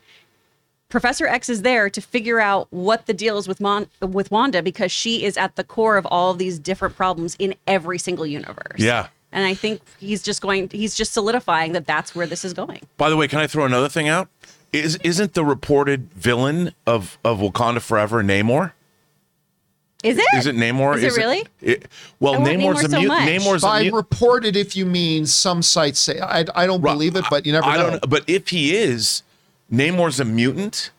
So Namor hasn't been around. You know, and and in in the what they solve that problem, and suddenly Namor's back, reality set, and Namor's problem with Wakanda, because in the comics he flooded Wakanda at one point. So that would make sense too, and that would even that would bolster the idea that maybe Storm would show up. I think you've taken a thread here and gone in a million different directions. So Admittedly, I have. Admittedly, I I have. I think it's great. And that means Chick fil A will have a special on Tuesdays. uh, you never know. But hey, guys, the question is for you. What do you think about this? Patrick Stewart, if there was any question, which I don't really think there was a lot, but I if got you myself did have all any sweaty, question John. about whether or not, you know, what we heard and saw in that Doctor Strange, uh, Doctor Strange 2 trailer might be a little bit of misdirect, Patrick Stewart's now put it to rest. Yes, that is me. I'm in this. How do you guys feel about that? Jump down into the comment section below and let us know your thoughts. Okay, guys. With that down, let's move into main topic number five. Chris, what is our fifth main topic today? It's from Bobby Harris. Hey John, it's game day. It's game day. Game day. Game day. Super pumped to see the Batman tonight. I'm curious to know your most anticipated questions heading into the movie. For me, it's one, what is the mystery in the film? Two, how will the mystery change the Batman at the end of the film? Three, what is the underlying message that Matt Reeves is trying to make with this film? Thanks and bring on the filthy. All right, thanks a lot for sending that in, Bobby. And it is game day. It has been a day long awaited. It shall be a day long remembered. I have been looking forward to this movie. I mean, granted, it's been a little bit of an emotional roller coaster. I'm not going to lie to you. Because at first, this was going to be a Ben Affleck vehicle. And what I wanted more than anything in the world was Ben Affleck starring in, writing, and directing his own Batman film. And, you know, found out with great heartbreak and sadness, the tearing of sackcloth and weeping and spreading of ashes on our heads, that we found out that Ben Affleck was not going to be it. And you know what? He is what I wanted, but if it couldn't be him, we have said this whole time Matt Reeves is as good a replacement as any. If it can't be Ben, might as well be Matt. Matt Reeves has shown himself to be a creative, inventive, and imaginative director, and I think he can bring a lot of stuff to the Batman. So for a long time, the Batman has been my number one most anticipated film of the year. You only get to see your number one most anticipated film of the year once a year. Tonight is that night. I am so excited for it through everything that we've had to get through to get to this point. It all comes to a head tonight. I'm incredibly excited. What are the questions, though, that we're bringing in with us tonight? What are the things that I'm most looking forward to in going into seeing this movie? Well, I would say this. Uh, you know, I, I take no expectations into any movie. I, I take whatever expectations, thoughts, speculation, everything, and I leave it at the door of a theater when I go in. I just say, show me what you're going to show me. And that's what I'm going to do tonight. But before I walk through those doors, what what is at the forefront of my mind here? All right, so here are the questions that I have going in. Number one, I want to learn what the new origin of this Batman is. Now, we're clearly not going to see Mon Pa Wayne getting shot down, and the th- we already know all that. But you know, every iteration of Batman has had a little bit of a different path that brought him to this point. We know from the prequel novel and comic that he's got a little bit of a different path to this point than other iterations have given us. So I'm curious to see if they're going to expound on that a little bit, give us a little bit more light on that, a few more details on it, or if they avoid that altogether and say, "Nah, what that's in the past. This is where Batman is right now." So that's interesting. Number two, I like everybody else. The trailers have been getting us to ask the question: What is the connection between Riddler and Batman? I mean, that's what the trailers have all been about. You're really not as smart as I thought you were. I mean, that was so good. So, what is that connection between them? How how how is that going to be settled? I'm dying to, to see this thriller of a murder mystery, and that leads into the third thing. I'm wondering: Is this the the murder thriller, the serial killer thriller in the '90s vein that I think it's going to be? Maybe it will be. Maybe it won't be. I'm dying to see the action. Now, don't get me wrong. I don't need this to be a traditional pop, boom, bow kind of comic book movie. I need a fight sequence every 15 minutes. I don't. But I'm curious to see what action sequences there are, the set pieces are going to be in there, and how they're going to be all set up. But my biggest question, honestly, is going to be where does this end? Like, where does our Batman end up by the end of this film? Where is he at? Is he a little more seasoned? Is he? Do we see him take on new outlooks on life or personal philosophies that we kind of know about the Batman in other iterations, but maybe we see them brought in here? Maybe he kills a fool and decides, that felt yucky. I don't want to do that anymore. I, I, mean, maybe yes, maybe no. I don't know. But these are the questions that I have going into it. But more importantly, most importantly, I am dying to see how Robert Pattinson is making is going to make this character his own. Every actor who has played this role, from Ben Affleck, Michael Keaton, Val Kilmer, George Clooney, Christian Bale, everybody has had their own unique DNA of what their Batman was. And what I'm really curious to see is what approach is Robert Pattinson going to take to making this Batman his own? And that's what I'm really, really excited about. Also, Zoe Kravitz's performance, I'm dying to see. Jeffrey Wright's performance, see how he comes across. But Paul Dano, I'll tell you what, if it wasn't for the fact, I've said it many times, if it wasn't for the fact that the greatest of all time, the goat of goats, if we didn't have the greatest of all time in There Will Be Blood with Paul Dano, Paul Dano's performance in There Will Be Blood would be talked about a lot more because he was absolutely brilliant in that. And so these are the things I'm going into it with. Rob, tonight's tonight. We're seeing Batman tonight. Tonight's the night. Which, by the way, everybody, make sure you keep your eyes on our YouTube channel because we're going to be putting our right out of the theater reaction as we come out of the theater with us. Keep your eyes guys open for that. So, Rob, you're heading into it tonight. And when we walk through those doors tonight, what are the big things you're looking for and the questions you have? And what things are you looking forward to see the most? Overall, the story.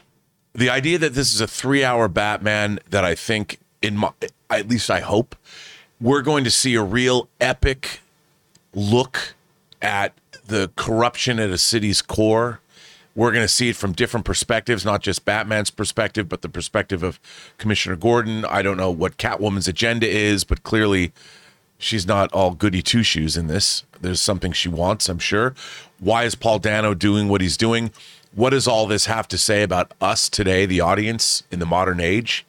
I think we're going to be getting all that. I expect this to me to be, in my mind, to be the most intellectual, the most insightful, the darkest, the scariest, perhaps, the most brutal, and yet, well, just the most epic Batman we've ever we've ever been given.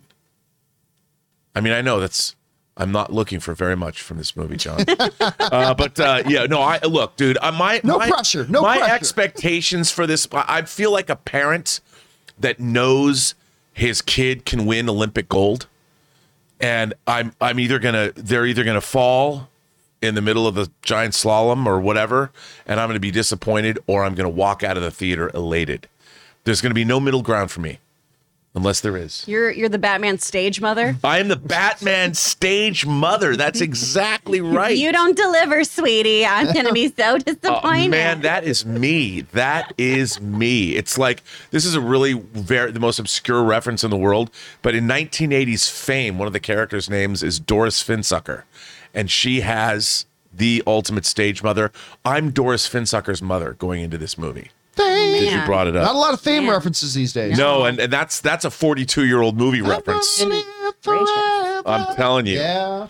Hot Lunch Jam. If you guys haven't seen the original movie Fame, you're missing out. They turned it into a TV series too, didn't they? did. they sure did. Like two different TV series. They re- rebooted it. I didn't they know sure that. tried. Anyway, they sure It was- tried. the TV show was good. Chris, Wow. you're heading into Batman You're with us young. tonight. What are you? What are the questions you have? You're bringing into it. What are you looking forward to seeing how they resolve? What's on your mind going into these? I mean, my biggest question is, please, is this going to be good? Since we're seeing it twice this week, um, but I'm ready for it. I've got my Killing Joke jacket on. I'm all hyped for it. I really want to know what the Riddler's deal is. I want to understand this dynamic between Catwoman and the Bat too. You know, they're very, very flirty. They're very, very will they, won't they? But there also seems to be some tension there too. Are they fighting on the same side? Are they against each other? What's going on? Um, I really, really want to see Jeffrey Wright. I'm so excited for his Commissioner Gordon. I just I love that man's voice so much. I he was my favorite part of the French Dispatch too. And I really just I want more people to see him and not just do, oh, there's that actor I know. There's that actor's voice who I recognize. I want everyone to know Jeffrey Rush. uh, Jeffrey Wright. I want them to know that name. Um, and yeah, I just want to know about Riddler and his latte art. Why is, he, why is he hanging out in diners? Why is he so grumpy? What's going on? Um, and then, of course, one of the big questions that a lot of people have been bringing up and asking is, are they going to hint at future Batman villains? Oh, absolutely. Because of course, remember at the end of Batman, we just did our movie club of Batman Begins, and we all remember how that one ends. Commissioner Gordon, Batman on a rooftop. For instance, there's this new guy. He brings out the Joker calling card. I'll look into it, and then who's going to look into it? Do we get some kind of tease about? Uh, maybe, I mean, God forbid, a Mister Freeze. Do we get some kind of tease God about? forbid. If you do it right, that's such a compelling Well, story. Matt Reeves has been talking about that Yes, in his yes, interviews. Matt, Matt Reeves. I- don't forget, you got Penguin in there too. Yep. Yeah. So, we got called, which is spinning off into its own HBO. and HBO Falcone series. and all that. Mm-hmm. We're totally going to get some tease. But of course, of but this the movie. one that everybody wants to know about is: Are they going to tease Joker no. on some? You don't think they're going to give any Joker I Joker don't tease? think they're going to do that this early, especially because I mean, Joaquin's movie was is pretty fresh still, Yeah. and even though that's its own separate entity, right? I don't think they're going to bring the Joker into the mix this soon. I would love Mister They're totally gonna. Freeze. You think they will? somehow. I mean, they're going to plant some seed somewhere. Whether that seed will sprout, I don't know, but we're going to know it's planted. There are some people who think that uh, uh, Kogan, I always mispronounce, I can't know his name, Druig from Eternals. True, yeah. Oh, That some people think he might be a Joker character. That we might find out, go into this movie and find out he's a Joker character. Which I mean, I, I'm, I'm, I'm not leaning mad about towards that. I'm leaning towards what you're saying because they did it in Batman Begins. Mm-hmm. Would they just carbon copy that and do it again here? Would they do the exact same thing that Batman Begins did by Yeah. ending with a Joker tease? I don't think they will. Now we're going to know about nine hours from now, Yeah. for sure, wh- whether that's the case or not. But I'm going to go no. But you think there's a chance they do tease Joker? I think they're yes. I mean, we've got Catwoman, Riddler, we've got Falcone, we've got we've got uh, so many other references. Why wouldn't they? I don't know. They did it. Joker. I, I just think they're going to take more time getting a Joker again. They did the exact same thing in Batman Begins.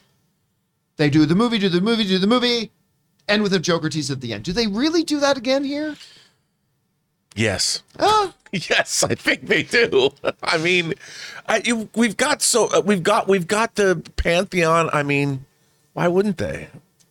I, for the reasons I already said, I, I think it just it would look mean- too much like they're just trying to follow the same blueprint. But the speed, it, it might not be as obvious. It might be a small something. I don't know. I mean, yeah. I mean, look. All I'm saying is I don't think they end with, you know, with Jeffrey Wright. I mean, now you got me I wanting to say Jeffrey card. Rush again. I know. Yeah. I kept screwing it I mean, up. I don't think I was like, know his go- name, and I didn't even say it right. Well, we're glad you're here, Batman. Wait, wait till they get a load of me. Now We're not gonna more have that. You know, coming it's not going to be that. A guy with uh, j- clown makeup is running around town, Batman. What are we gonna do? Like, I, I don't know. I just don't think that'll happen. But maybe some kind of an Easter egg drop, maybe halfway Some- through the movie or something Yeah. like that. That could be a possibility. I think they're gonna save the Joker thing for further down the line. I think he's gonna start from the, you know, below Joker and work his way up. I mean, The real question is, will this movie be a one-off? That's what I was asking at first, but you guys told me that it, it, now it's not, right? Well, I mean, like, what we do know is that Pattinson did sign a multi-film deal. Sure. So they clearly weren't going into it with the mindset that this is a one-shot movie. Period. So they're cle- like obviously, if this thing is a big success, they want to, so they signed into a multi-film deal. So it's all going to be about the box office on this one. I think they'd want to turn it into its own separate franchise. But the question is, will it make enough money to do it? And I don't know about that. Like, I think it's going to have a big opening weekend, Yeah. but I don't know what the long-term buy. I mean, this is a three-hour movie. So I mean, I don't know how many people with a dark. Remember, it's a three-hour movie that's not a light, fun movie. It's a dark, intense, gritty three hours. And are people going to go back time after time after time to see a three-hour deep, dark, and gritty movie? And I'm not saying they're not. I'm just saying I don't know the answer to that question yet. So I don't know, Rob. What do you think? Do you think is this the type of material that people will rush back to again and again and again and again? Well, it's it's you know it's not a, a mirth-filled comedic romp that's going to put a smile on everyone's face. I don't think. Um, but uh, uh, you know, I think people. It doesn't matter whether a story is light, dark, or somewhere in the middle. If it's a great, compelling narrative, people will go see it. But will they go back again? Because I'll tell you what, like, this is an extreme example. I've never been able to watch Schindler's List again. It's, I mean, it's brilliant. One of the most brilliant movies ever made. I have not been able to watch it again. Now, I'm not saying Schindler's List is Batman. That's an extreme example. But I'm just wondering if, if that's the kind of movie that people can think is great, but maybe think- may not want to go back. I think it's a again. good point. I mean, although you've still got Batman wrecking dudes. I mean, Yep. it's still gonna have it's still gonna be a Batman movie, and there's Yep. gonna be you got mm-hmm. Catwoman, you got Penguin, you got Commissioner Gordon, you've got Falcone. We're still gonna get that juicy Batman goodness. I mean, if you think back to Frank Miller's Batman when he was writing Dark Knight Returns, that was dark, dark, dark, and even Year One. And I read those comics thirty times each. you know, John, the most important part I think of this movie for me that that dreads like three hour movies is the Riddler. Like Right. if he's compelling, if he's interesting, just Yeah. like the Joker was in the That's a great point. Yeah. then I I watched that movie, the second uh what was it, The Dark Knight? Dark Knight, yeah. twice in theater and that's a long movie but it was because the villain was so compelling like it i know everything like most of everything about batman already like i know what he's he's he's capable of doing um this Boxers or briefs? yeah no not I'm just saying. I'm just saying. but if the riddler is is is uh, you know is interesting then uh, of course like i'll go back to see it just for that villain i mean if this is batman's like first big detective case the riddler is like up there of mental Yeah. warfare and all that stuff if he could solve his case anyone else after him is going to be a cake Well, I think you raise a good point because Rob, you're benching out like Batman is still going to be wrecking fools. We're going to get that, so we know the Batman part of it is going to be infinitely rewatchable. I think you raise a good point, right? The question is going to be, is Riddler going to become infinitely rewatchable? That that'll kind of become the case. Now we're obviously going to see it twice in the next couple of days. I think a lot of people already have multiple bo- viewings booked for this weekend. The question is, will it have legs? We don't know. Big question for you guys. What do you think about this? Do you have some questions right at the front of your head? Do you have some burning questions in your head that you are most looking forward to having answered going into the Batman either tonight, if you're one of the 100,000 people going to go see tonight, or this coming weekend? Whatever those are, jump down to the comment section below and let us know your thoughts. Hey guys, we want to take a second and thank one of the sponsors of today's videos, Wondery's podcast, Badlands. Most of us have accepted that celebrities and stars live by a different set of rules, uh, more relaxed rules. At times, they even seem to get away with murder, and some literally do. On the Badlands podcast, listen to the real life stories of A-listers whose crimes and career lows are as unbelievable as some of their films' plot twists. On this season, they look at Heath Ledger's spiral into darkness and his final days. They'll also cover Brittany Murphy's mysterious, unusual death and Jack Nicholson's proclivity to fits of rage. Also, did you know that America's dad, Tim Allen, the man who played Santa Claus, he got his comedy start in a Minnesota prison? For all that and more, listen to Badlands, a true crime podcast that dives deep into the stories of the famous at their most infamous. You guys know I love stories, but I also love the stories behind the stories, and that's why you guys should listen to this. You're going to love Badlands. Get new episodes every Wednesday wherever you get your podcasts, or binge all of season three ad free right now only on Amazon Music. And thank you to Badlands for being one of the sponsors of today's episode of the John Campea Show. Go and check out the podcast. You can find the link down below. All right, guys. With that down, let's now move on and start taking your live comments and questions, seeing about the things you guys want to talk about here and the things you have to say. So, Chris, get us going here. What are people wanting to talk about? Well, our first one is from Tick Tick. Boom. There it is. Hi, John. Love the show. I, wanted to that. hear yours and Rob's thoughts on the new The Boys Diabolical animated series coming this Friday. Looks like absolute shit. I'm not gonna lie. I thought the trailer was terrible. I love everything the boys. I was looking forward to this when I heard about it in theory. I thought the trailer looked like trash. Not gonna lie. But it is Titmouse, right? Yes. Yes, So you know what? I've liked a lot of their and, and Schnepp worked a lot. I with know Titmouse. Schnepp, Yeah. uh, Metalocalypse, and all that, and I, I'm hoping that the folks at Titmouse really knock it out of the park. But like you, I was underwhelmed by the trailer. And hey, we've all seen trailers we've been underwhelmed by that we've then liked what the product is. But I'm not gonna. Hey, the job of a trailer is to increase your enthusiasm for something. It bottomed my out. Like I almost lost any interest in watching this But show. I do now. want it to be good. I hope so. I hope, Hope it's springs great. eternal. I want everything about the boys to be great. All right, what's next? Cutter Hale. Game day. It's finally the day. Can't wait to see Batman tonight. Me and my friends are super pumped, but the theater we're going to doesn't have reserved seats, so I'm showing up an hour early. What kind Wow. of backward Neanderthalic Stone Age world do we live in That's just that's chaos. that there are still movie theaters without pre-assigned seating? It is the dark times. It is the dark ages. What is this nonsense? We're gonna go back to the days where, well, I better get there and be in line three hours before the movie starts, or else I'm gonna have to sit in the front row. Like, wh- who lives like that? Cats and dogs living together. Mass hysteria. Living in your own squalor and filth? That's ridiculous. Or maybe the theater was trying to build up that sense of chaos to, you know, like you just mentioned the word chaos, mm-hmm. to create in the audience that chaotic sense of mm. being not knowing where you're at. Maybe they did that on purpose.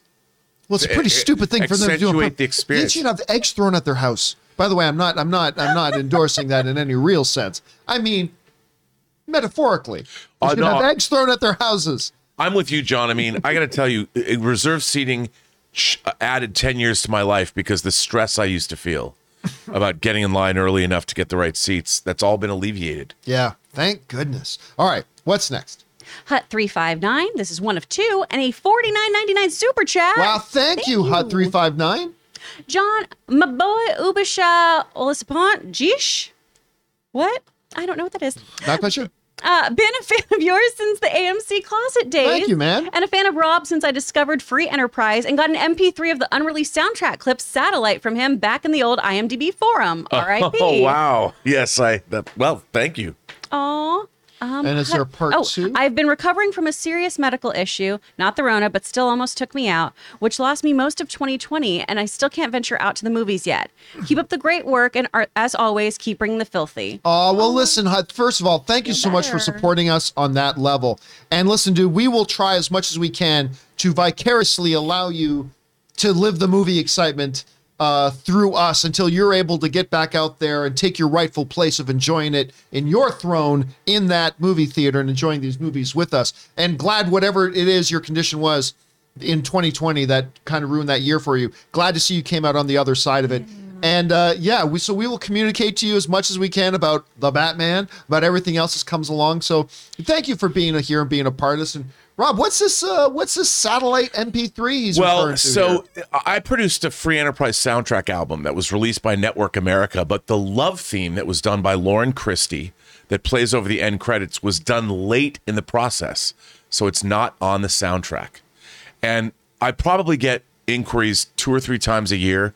I've looked everywhere for this song.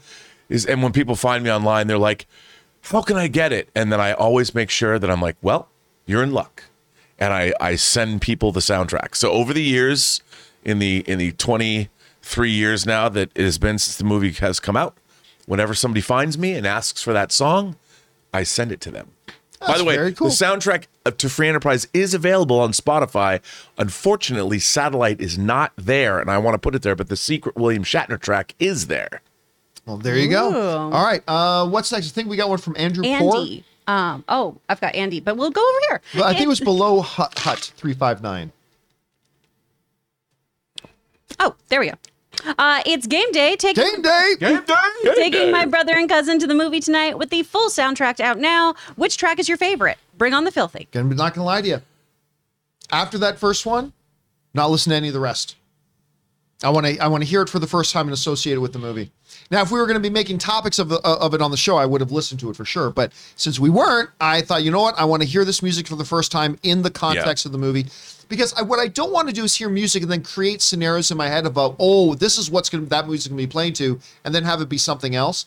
So I haven't. Rob, have you listened to the full soundtrack? I have yet? listened to five tracks, and the last track I listened to was "Bat in the Rafters." I think that's Michael Giacchino. His his track titles are always pretty funny, so I think it was "Bat in the Rafters." That was the last track I listened to, All right. What's next? and next? the soundtrack's great. Uh, now, Andy, one of three. I took my sister to watch Batman vs. Superman when it released on her 13th birthday almost six years ago. Nice. Now we're going to see the Batman today on my birthday. Oh, happy birthday, Andy. That's awesome. There are no words for my enthusiasm right now because Batman is my all time favorite character. As for my birthday weekend, I don't know what to look forward to more the fan screening on Friday with the Campea crew or the strip club. We're better than strippers. Either way, I plan on bringing on the filthy to both. Well, Just in a different way, I hope. Please don't, please don't throw like glitter at us. happy happy birthday to you, Andy. I hope you have a great one. And first, that is very cool that you took your sister to go see uh, BVS. I uh, hope he's with not me. taking his sister to the strip club. though. I also hope very much you're not taking your sister to the strip club. That would- that, that would yeah. Yeah, but but unless she's a good wingman. the the whole idea oh jeez the whole notion though uh, of, about like it's so cool as movie fans that when movies like this come out they mark mileposts for us right? Like we all remember when endgame came out. We all remember when lord of the rings came out. We all remember when you know it's it's movies like this that kind of become big markers and we associate them with birthdays or whatever or the people that we're with. It's amazing. And anyway andy i hope you have a great time for not just that part of your birthday, but your whole birthday, whatever it is you choose to do with your adult self. Uh, you have a great time, and let's all hope the movie's going to be great for all of us. All right, what's next? Facility guy. There is an eight minute countdown for IMAX sneaks tonight. Our theater will have 1120 screens showing Batman starting Thursday. I don't, what does that mean? THU? I don't know. there's an eight minute countdown for IMAX sneaks tonight. I don't know what that means. Is he saying like the IMAX is going to have literally a giant clock counting down? I Maybe. yeah, I I'm don't not know. really sure. All right. Okay, well, anyway, hope you have a great time at a facility guy. I love the username, by the way. All right, what's next? Ryan Trabuco, who sends in a $20 super chat. Happy Tuesday! Variety reports that Encanto's soundtrack is number one on the Billboard charts for a seventh week. Bruno is the number one song on Billboard for a fifth week. Lin Manuel Miranda's music dominance is quite impressive. Listen, what this guy has been doing in he's do, he's slowly dominating all of entertainment because he kind of became the king of Broadway and created. I mean, I don't know if since Cats there's been a bigger, more talked about stage show that swept pop culture. I cannot remember the last time a stage show swept pop culture like Hamilton did. Since Cats, Cats was pretty much all over the place in pop culture when that came out. Rent. But it was Phantom was before Cats, wasn't it? No. I thought it was after. It wasn't No. after? Yeah, it okay, was well after. there you go. Um, but I mean, but I I go out so far as to say nothing has swept pop. There's never been a stage play I don't think that swept pop culture like Hamilton did. Probably not. It kind of just dominated everything, and then he's shown he wasn't a one hit wonder. He translate he's transferred that over to now kind of taking over movies. Then he's gonna say I'm gonna direct movies now. He did Tick Tick good. Boom. His music is permeating all over the place. I mean, this guy is the real deal. I can't wait to see what he does next. All right, what's next? Casey Mack. Today is game day. Game day. Game day. I day. did see Uncharted last night, and overall, I enjoyed it. Might see Dog or Death on the Nile later today. Still undecided, but all that leads up to seeing the Batman tonight, baby. Yeah, listen. Uh, and by the way, we keep hearing from people that saw Uncharted and they liked it. Yeah. I mean, Good for them. every day, Ray Aura more and more justified You know, as the people's champ. you know, next time we go to a hot dog on a stick, I'm gonna teach you guys how to eat your corn dogs with your mouth. Because obviously, Uh, Wait, how Obviously. you eat them? obviously, you guys watched the movie with something in your butt because that movie was fun. That movie I'm was gonna fun. teach you to eat corn dogs with your mouth. Is this like a whole stick up our ass metaphor? Is that what it was? kind of there? I was just saying, you can't. you know, I'll never know why you guys are so critical of the movie. It was just dumb fun, I think. But That's why I'm oh. critical of it. I don't Oh. like dumb fun. Oh, Oh, it just wasn't that fun for us. Oh. yeah. Well, but hey, but but we, But we other keep people hearing from a lot of liked it, people yeah. who did have a good time at it. And and listen, at the end of the day, that's all that really matters. Do people have fun? Do people have a good time watching it? And if people did, that's great. And you know, maybe the second one will make us more on board with it. But it does work for everybody, but it worked for a lot of people. I will say after Raiders though last night, I do know what you mean. There is like a level. Oh, there, there is a level. boy. there That's is a level boy. of storytelling that that thing was missing, and I get it now. But we'll talk about it later. Yeah. Oh, you know what though, Ray? You just made me so happy hearing you say that. That cogent analysis is what I live for. All right, what's next? Hey, Marcellus, I keep hearing positive things about Gotham City and how it's o- its own character again. Something we haven't seen in a Batman movie for a long time. I mean, listen, even in the best of the Batman films, I've never really felt like they were able to like when you go back and read No Man's Land, like you re- mm. that that gave you such a sense of the real state of Gotham and and the heartbeat of Gotham and Yeah. what makes Gotham Gotham. And even in the best of Batman, I, I include Ben Affleck's iterations and Christian Bale's. I've never really felt that Gotham ever truly became a, an integral DNA part of what the movie was. Gotham was always just it's a rough city. We live in a city with crime. It's never had taken on its own pulse, you know. And you're right. I keep hearing from people that Gotham is truly. Uh, it's not just the stage. It's a part of what this whole thing is about. Yeah. And if they do that, I'm going to be very, very happy. Have you heard anything uh, on that level? Well, I mean, the reviews have have commented on that, you know, and and one of the things that uh, that's when I when I heard what Greg Alba Greg Alba described that film as as Chinatown as made by David Fincher, and so much of Chinatown was about Los Angeles, you know, and and if you think about David Fincher, Seven. Fight Club. I mean, he deals with society at large, and I think that there's a lot of that, from what I understand from the reviews, in that uh, about Gotham in this movie, and we're going to get us to see many iterations or many parts of the city. I can't wait. You know, that's what I want to. That's what I want for this as well, and the fact that it's a detective story, uh, ultimately, is what I find very intriguing. All right. What's next? Blake 62. Odds the Batman ends with the Batman standing over Dano's Riddler and says, I won't kill you, but I will drink your milkshake. Enjoy the movie tonight. No. I, I don't think that's going to happen either. Here's a question Does the Riddler survive this movie? Does he survive? I'm going to guess yes. And I'll tell you, not because of any, uh, you know, Batman no kill rule or any nonsense like that. I think he survives because I do think they have longer term plans for this franchise. And I think they are going to want to start to build the villain pantheon. That- I think they're going to want to start to build his catalog of villains so that when you do go to Arkham, you do have the Riddlers in there and, and whoever else is in there. So so I, I think Riddler survives this. I don't think he dies. I You're agree. wondering about that? You know, here's the thing. If this, because it's more of a relentlessly realistic Batman, and you know how I was describing, like if Batman and Robin is one end of the spectrum, that the Batman is at the other end of the spectrum. Right. I I think that he might die only because I don't think this is going to be the franchisee iteration of this character. I think that we'll see that more with Michael Keaton or whatever they do with Batman in the future. But I think this is going to be more relentlessly realistic, and I think he's going to have to die. Maybe You think so? But I again, I I'm not basing this on anything that I know for a fact. I'm just just by the tone alone. If they keep that relentlessly realistic, I just don't see that he's gonna. And maybe I see him more like John Doe in Seven. That's how I uh, uh, imagine this character is. He's Kevin Spacey in Seven, and his plan is to die. That's part of his design. All right. What's next? ER's grandpa. Hi, John and Co. This man was grumbling about producers, directors abandoning their films for frivolous reasons. I asked him his name, Alan Smithee. Bring on the filthy.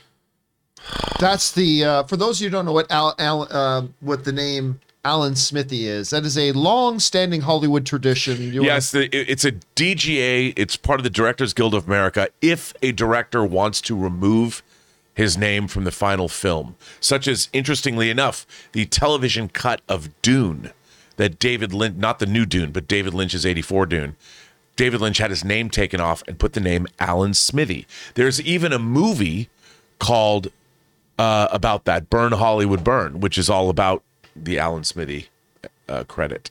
So. All right. What's next? Chris Stovall. 50 Cent doing a DC movie. Method Man has a Marvel podcast. It's a good time to be a hip uh, be a hip hop and comic book fan. I mean, look, the media has opened up. We used to talk about this a lot back in the day, but what YouTube really did, the the big phrase that went around at the time as YouTube was really starting to take off, and I always stumble over my words here, but the democratization of media. Because it used to be, and I remember when we started Movie Talk, this is amazing. It's like we are doing a movie news show that is being broadcast around the entire world.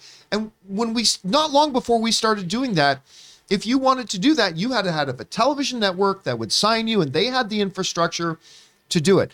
But you see more and more today, you know, media personalities crossing media boundaries and going into different areas and starting podcasts and doing their own sorts of. You were just telling us earlier today, Chris, about Jennifer Garner Oh, her fake cooking show. her fake cooking show Yeah. on like on YouTube and stuff like that. Like you can do that now, and it's it's still amazing. Like as somebody who, when I got started as a film fan, that was impossible. You couldn't do it, but here we are.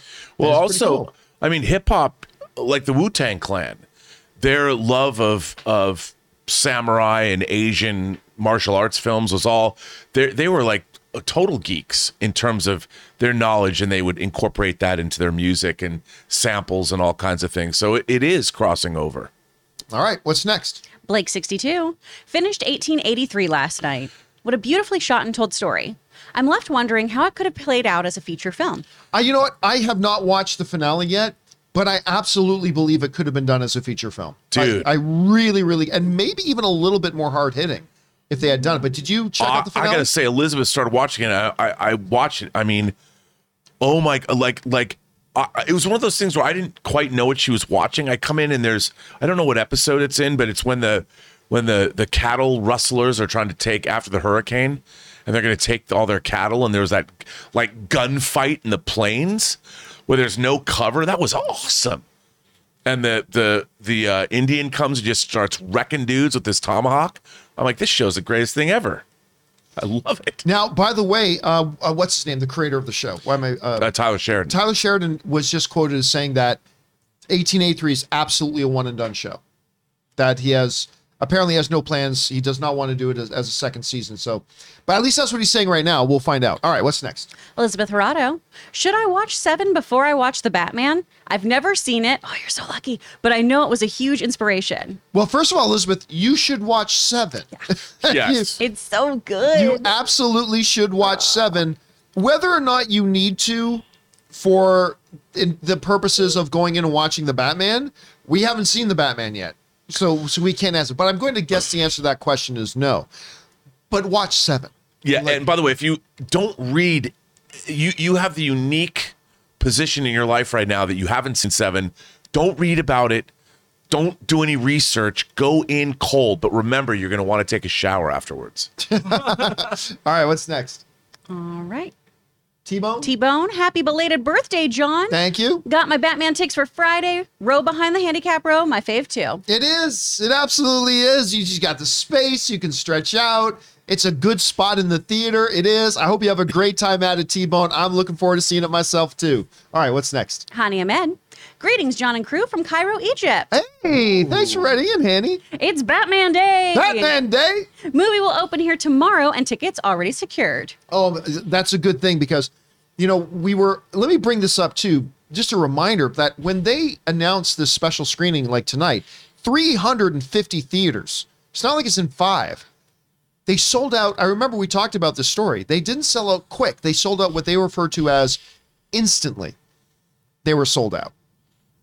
Now, this is going to impact the opening weekend box office because the the ticket sales for tonight do not count towards opening weekend box office. They count towards their overall box office, but it doesn't count towards their opening weekend.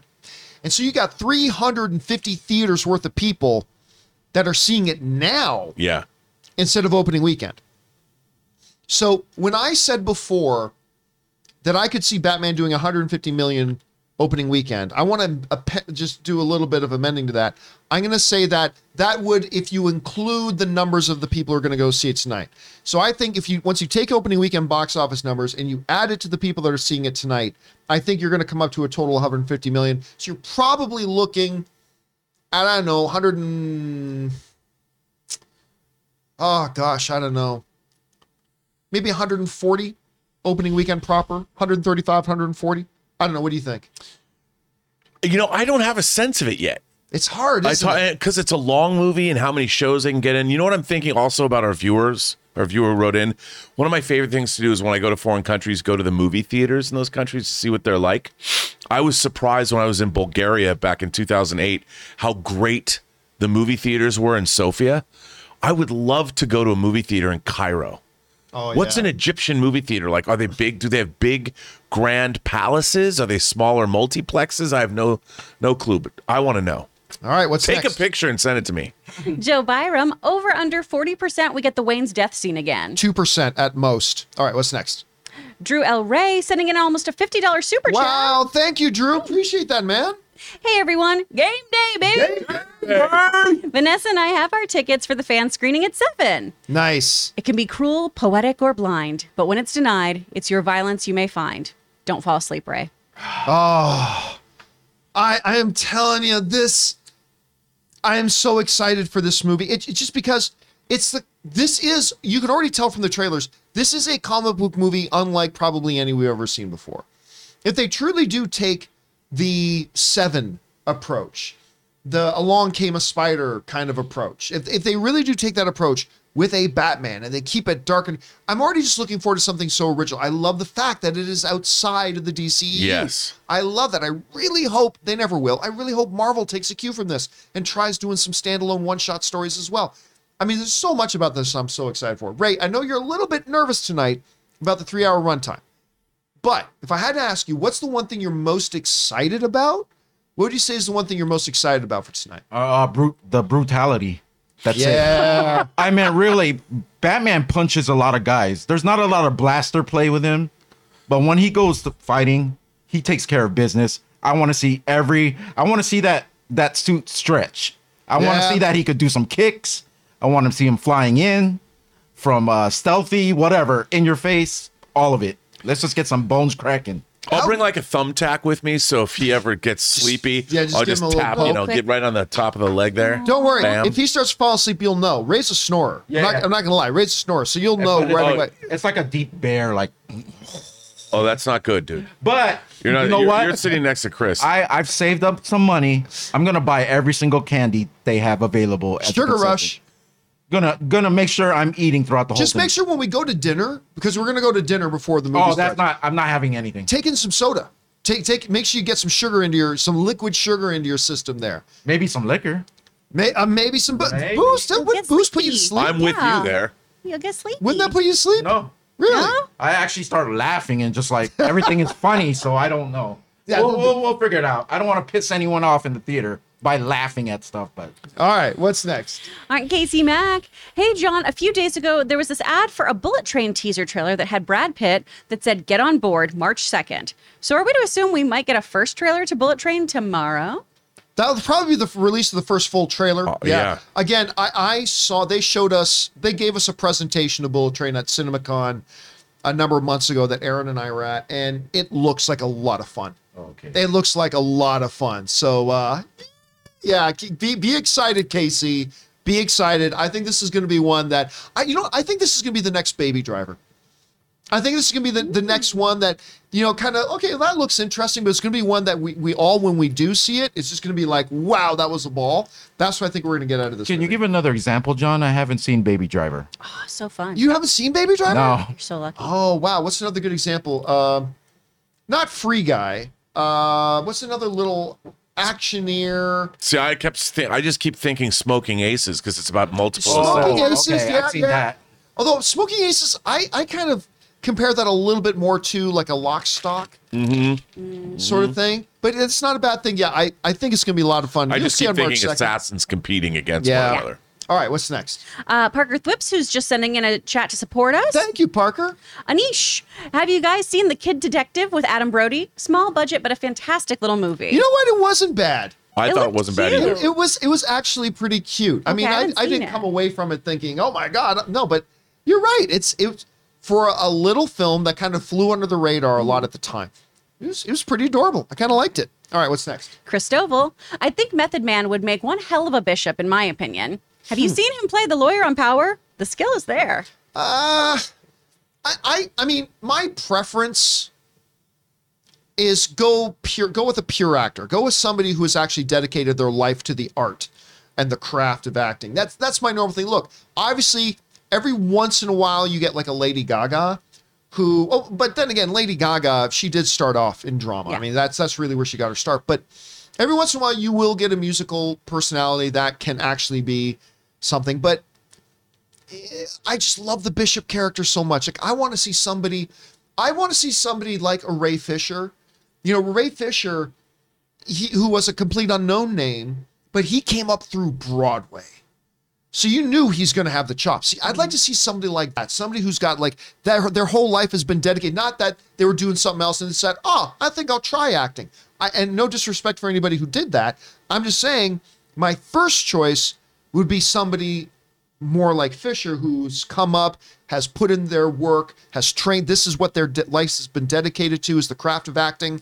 They and they learned, they got experience, they become seasoned. That's what I would like to see personally, because I've been wanting a Bishop movie for a long time. I want a Bishop movie. All right, what's next? Sam Fisher. Rob, are you like uh, are you like Jed MacKay's Moon Knight Run? Do you like Jed MacKay's Moon Knight, Night Yeah. Run? Let's try that. Yeah. I'm liking Hunter's Moon, the right fist of Ka- uh, Khonshu to Moon Knight's left. Not a fan of the name though. Yeah, you know, I mean, here's the thing. I think that they've been trying to figure out what to do with Moon Knight basically for almost 50 years. And it's it's fine. I don't love it, but it's good. I think all the the to me the problem with Moon Knight, we talked about the Warren Ellis run. I like that because it was so weird. You know, it was uh, with the Mister Knight. But the problem is they keep no one actually knows really what to do with Moon Knight, which is why they keep reinventing him and turning into something else. But it's good. You know, I'll just read anything to do with Moon Knight. But I have to tell you, it's been mostly disappointing for me, to be honest. All right, what's next? Lucky BX, hi crew. Peacemaker actor Freddie Stroma revealed that he wasn't originally Vigilante. He was a recast. I can't imagine the show without him. See, that's the thing. That like whenever I talk to people about somebody else could play that role, you can recast. They're not. When we see somebody in a role, that then becomes the imprint. And we have hard hard time imagining that oh then he was the perfect guy. Nobody else could have played it as well as him. It's like, well, you're only saying that because that's all who you saw play him. And he did a great job. But that's not to say that somebody else may not have done it just as well or maybe even better. It's just you can't imagine that because now that is your template. You know, And and he was great. I mean, he's awesome vigilante. do you know they they shot like all of the episodes with Vigilante and then replaced him? They replaced the actor after they shot like five and a half episodes. And they had to reshoot. James Gunn came in and reshot all of the Vigilante stuff. I have not heard that. Is that Yep. is I that heard true? about that. Yep. Yeah. They got they shot that much of it? Yep. And they made the recast deep, deep, deep into production. I mean, obviously, whenever Vigilante's in the costume, then it didn't matter. But seriously, they they reca- they reshot that much. Yep. That must have been something catastrophic that happened. You know what? I could see Because it's not see- like Lord Peter Jackson, Lord of the Rings, or even a situation like Back to the Future, where they got a little bit into it, realized, ah, he's not our Marty McFly. or Harvey Keitel in Apocalypse Now. I mean, they got down and But this is like, well, like you're seventy percent of the way into the show, and they have you heard anything about why they did that? you know at what? Point? I would imagine that, and James Gunn. I read this article where he addressed this issue, and and it, I think it was more down to like a tonal thing. I can imagine when they got into post and they started cutting together what they had. I mean, the the thing about Peacemaker is the tone of that show. That's a very difficult balance, and I bet it just wasn't working. You know that that the look that vigilante performance is unhinged. I mean, that character is very specific in his unhinged nature. Dude, that scene in the prison with him and Peacemaker's oh. dad, I mean- Yeah. is like one of the So greatest TV moments of the last year. Or I'm so. telling you, I'm, I'm just, I think that they needed to find, they needed, because his scenes are, he's different than but any they of the didn't other figure it out till five episodes in. Something like that. It was something if they that's were well the in case, somebody really wasn't doing their job. I, I will go so far as to say, you know me, I, I'm a huge James Gunn fan. Love James Gunn. But if that's true, then that's James Gunn's fault because Yeah, you can't think you he- can't go that far into it and only figure that out when you're seventy percent of the he way owns through. it. I Yeah. think he owns it. And I think, you know, Because if I'm the studio, I don't approve of the the additional budget he was going to need to go in and do that either. Like I, I thought maybe somebody died or got super sick or something. I think it was probably an incredibly difficult thing to do, but it just, I, I'm sure that they saw, because sometimes you have to see it all come together and you realize this isn't really working. All right, let's keep going here. What's next? All right. Uh, Sam Fisher again. Rob, what do you think of the idea of Moon Knight having a villain that is powered by Artemis or another moon deity, like a dark reflection villain? Okay, here's the thing. In in they added, they created the deities later. Like Khonshu, it was always when Moon Knight was first created, is he really being possessed by Khonshu or is it just his mind doing this? I don't know if I like bringing in the moon deity or the the, the outer reach gods or whatever in the in the MCU. I think they're going to focus on the idea that those gods aren't real yet, that he's just crazy. and it would continue a pattern in Marvel and others, but whereas the hero has to face the mirror of themselves as their villain. Yeah. So Iron Man had to face Ironmonger. Ant Man had to fight Yellow Jacket. Uh, and and they've done that, right? So maybe it was something they'd want to avoid. Yeah, I just I, I don't the whole cosmology of it. I don't like it. Mm-hmm. I like that. I liked it better when Moon Knight was grounded. But then again, there's been so many iterations. I don't know what they're going to do. But I think that's where the Ethan Hawke character, if he's indeed playing the Sun King, a cult leader, that he's going to be the manipulative one who's going to be using those visions Mark Spector has against him. All right, So- what's next? John Redcorn. Snoop and Martha Stewart would have been great Oscar hosts. I would have watched that. Yeah. They're adorable together. Those are the best BFFs in the world. They're so cute. I, I would watch the hell out of that. Or So be- McKellen and Stewart. Oh my God, Ian McKellen and Patrick Stewart hosting the Oscars together. Precious. Come on. Dude. I mean, anything would have been better. And again, I I have respect for all three of the individuals they got. I it made me lose 30 to 50% of my enthusiasm of watching the Oscars this year, finding out We who they got end to up surprised. Maybe they'll pull through. I hope so. Maybe it'll come out. Fingers crossed. Yeah. All right, what's next? Cutter Hale. John, you should definitely watch Righteous Gemstones season two. Just ended. Can't wait for season three. Definitely wor- worth watching. It's hilarious. Yeah, I also I had a buddy of mine text me this morning saying, "Hey, have you considered doing?" Well, I'll tell you who it was. It was our ad rep.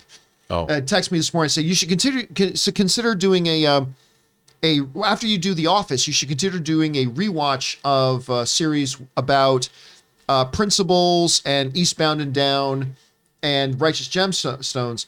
And I said, well, the thing is, I'm not really the world's biggest uh, Mc. Uh, Danny McBride. McBride. I'm not really the biggest McBride fan, so I don't know. And I like I, I, Eastbound and Down didn't work for me. Like I and and I should say I really like Danny McBride in a couple of his movies, but his TV stuff hasn't quite worked for me. Eastbound and Down really wasn't. Principals was good. I liked it. I watched one episode of Principals and it wasn't bad. I, I will say, but I just never invested in the rest of it, and I haven't right, watched Righteous Gemstones. yet, Dude, so you would love Righteous Gemstones. I keep hearing a lot of people have been writing You in would places and say it's really good. Wait, that that sounds like a Q, QVC home shopping network title. Is it about that? No, it's about a family of a televangelists. Oh, okay. okay. So it's kind of like So that. ish. I sorry, so I guess kind of in a way it is kind of like Yeah. that. So I, I keep hearing from people that should check it out. Thanks for adding your voice to that, Cutter. All right, what's next? All right, Sam Fisher again. I was trying to come up with a Mr. Knight reference with that new poster, but all I get was the Beatles song Mr. Moonlight changed to Mr. Moon Knight. I like that. Oh, like that, that can work. All right, what's next? T Bone. Hey, John, I know you've mentioned Warrior before. I love it. I think it's a cross between Enter the Dragon and Game of Thrones and a spaghetti western. How would you describe it? I, it's hard to know how to describe. I I'm trying to remember who was that turned me on to Warrior, but Andrew Koji stars in Warrior, and that is a show that is far deeper than it has any business being, with much better character development. Like because you think when you look at the outside, if you just look for at a preview of Warrior, think okay, it's a martial arts show. Every week there's going to be a new villain, and the the kung fu will save the day. It is so much deeper than that. It's legitimately a great story with great character development. And every one of the characters is, has like their own thing going on. It reminds me a lot of Arcane that way. Um, so yeah, yeah, I just I just compared Arcane to Warrior. If you haven't watched Warrior, give it a shot. It's so fun. The martial arts in it are top notch, fantastic. So yeah, definitely give it a check. All right, what's next? Sam Fisher. John, Rob, have you ever danced with the devil in the Pale Moon Night? Uh, get it? Oh, boy. Uh, all right, what's next? Daryl Best Wadley. Let us know if there's a post credit scene in Batman. Yeah, you know, I haven't even thought about it. That's but yeah, we will let you. We won't tell you what it is, but we will let you know if there is one. Have you guys heard whether there's a post? No, I haven't read anything haven't read about anything. post credit Yeah. sequence. I'm going in blind. I'm gonna guess there's not one, but we will definitely check it out and we'll let you know if there It's is. a three-hour post credits. it's a three-hour post-credit scene. All right, what's next? 100 movie marathon. Hey, John and crew, I have a prediction 300,000 subscribers on the channel by this summer. Love watching the show, and I can't wait to see it grow more. By this summer, I don't know. We're growing. What are we at right now? How many subscribers we got? 175, 170, or 275, 276? yeah, last like checked, there was like two. Two, and- so we're about either 25 or 24,000 away from 300,000. We're growing at a, at a decent clip of about three to 5,000 new subscribers a month. So if that's the pace we keep up, we probably won't hit 300,000 by summer, which is fine. Listen, I never thought we'd hit a 100, 100,000. I mean, I, I just thought whatever. So the fact that we hit 100,000, the fact that we hit 200,000 is great. And at some point we are going to hit 300,000, which is crazy. What's really crazy is we're just a couple of months away, like two or three months away from hitting 200 million views. Well, and I think that's what's more important, though, too. Everyone Yeah, always talks about important than subscribers, and it's like, numbers. no, but you want subscribers who actually watch your stuff. Yeah, and it, it just feels like yesterday that we had our 100 million view party. But we are, and we are going to throw an event. We are going to have an event for our 200 million view party. Uh, we're closing in on that pretty quick, so I'm I'm I'm very excited about that. That last one was so fun. Everyone was so sweet. oh, Yep. it was such a good time. It was That so was a nice. I cried. It was a yeah, that was a really really. and we got time. like good cookies. People We- brought us. yeah. people brought us like We have treats. really good cookies. It nice. Yeah. Yeah, Cookies. Sorry, Yeah, dude. Tom. What can I Oh, say? Did I? Really you good. did. I must have been. It must. I must have ate them so fast that I don't remember. They All good. what's next? Uh, Stephanie Mitchell. Hey guys, By the ha- way, she sends like twenty dollars. Thank you, Stephanie. happy Batman Day. Hope you guys have your snacks ordered and are ready for tonight like I am. Can't wait for your out of the theater reactions. Enjoy, guys. You know what, Stephanie? You just reminded me because yet one of the things you can do, uh, at least at AMC theaters, is in the AMC app you can order your food well in advance, and then when you show up, they're they have a big um, uh, shelf kind of thing, and your order will be there in a box waiting for you with your name on it, and you you tell them what time you expect to pick it up, and they'll make sure it's there at that time. So it's not like sitting out there for two hours as your hot dog gets cold. But you can buy it all and have a waiting. And Anna and I and I've used that a few times. So you just show up. You don't even have to get in the line. You just go right up, grab your box, and into the theater you go. Ooh. Yeah, I think I'm going to take advantage of that. Even though we're having dinner first, so I'm probably only going to get my my popcorn and soda. But still, I'll probably take advantage of that. All right, what's next? Ismail Montoya. Hey, John, is it safe to assume that you know if in Doctor Strange 2 will end the multiverse or expand it?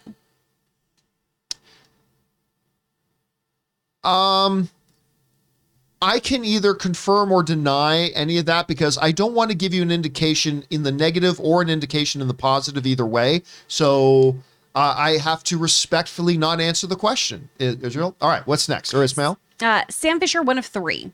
You mentioned Knight and Day yesterday, which I really like. Oh, gosh, I like that film. It falls into one of my stupidly specific subgenres I loved. I dubbed the civilian gets involved in a spy mission slash assassination, but it's also competent after 24 hours to a week rom com.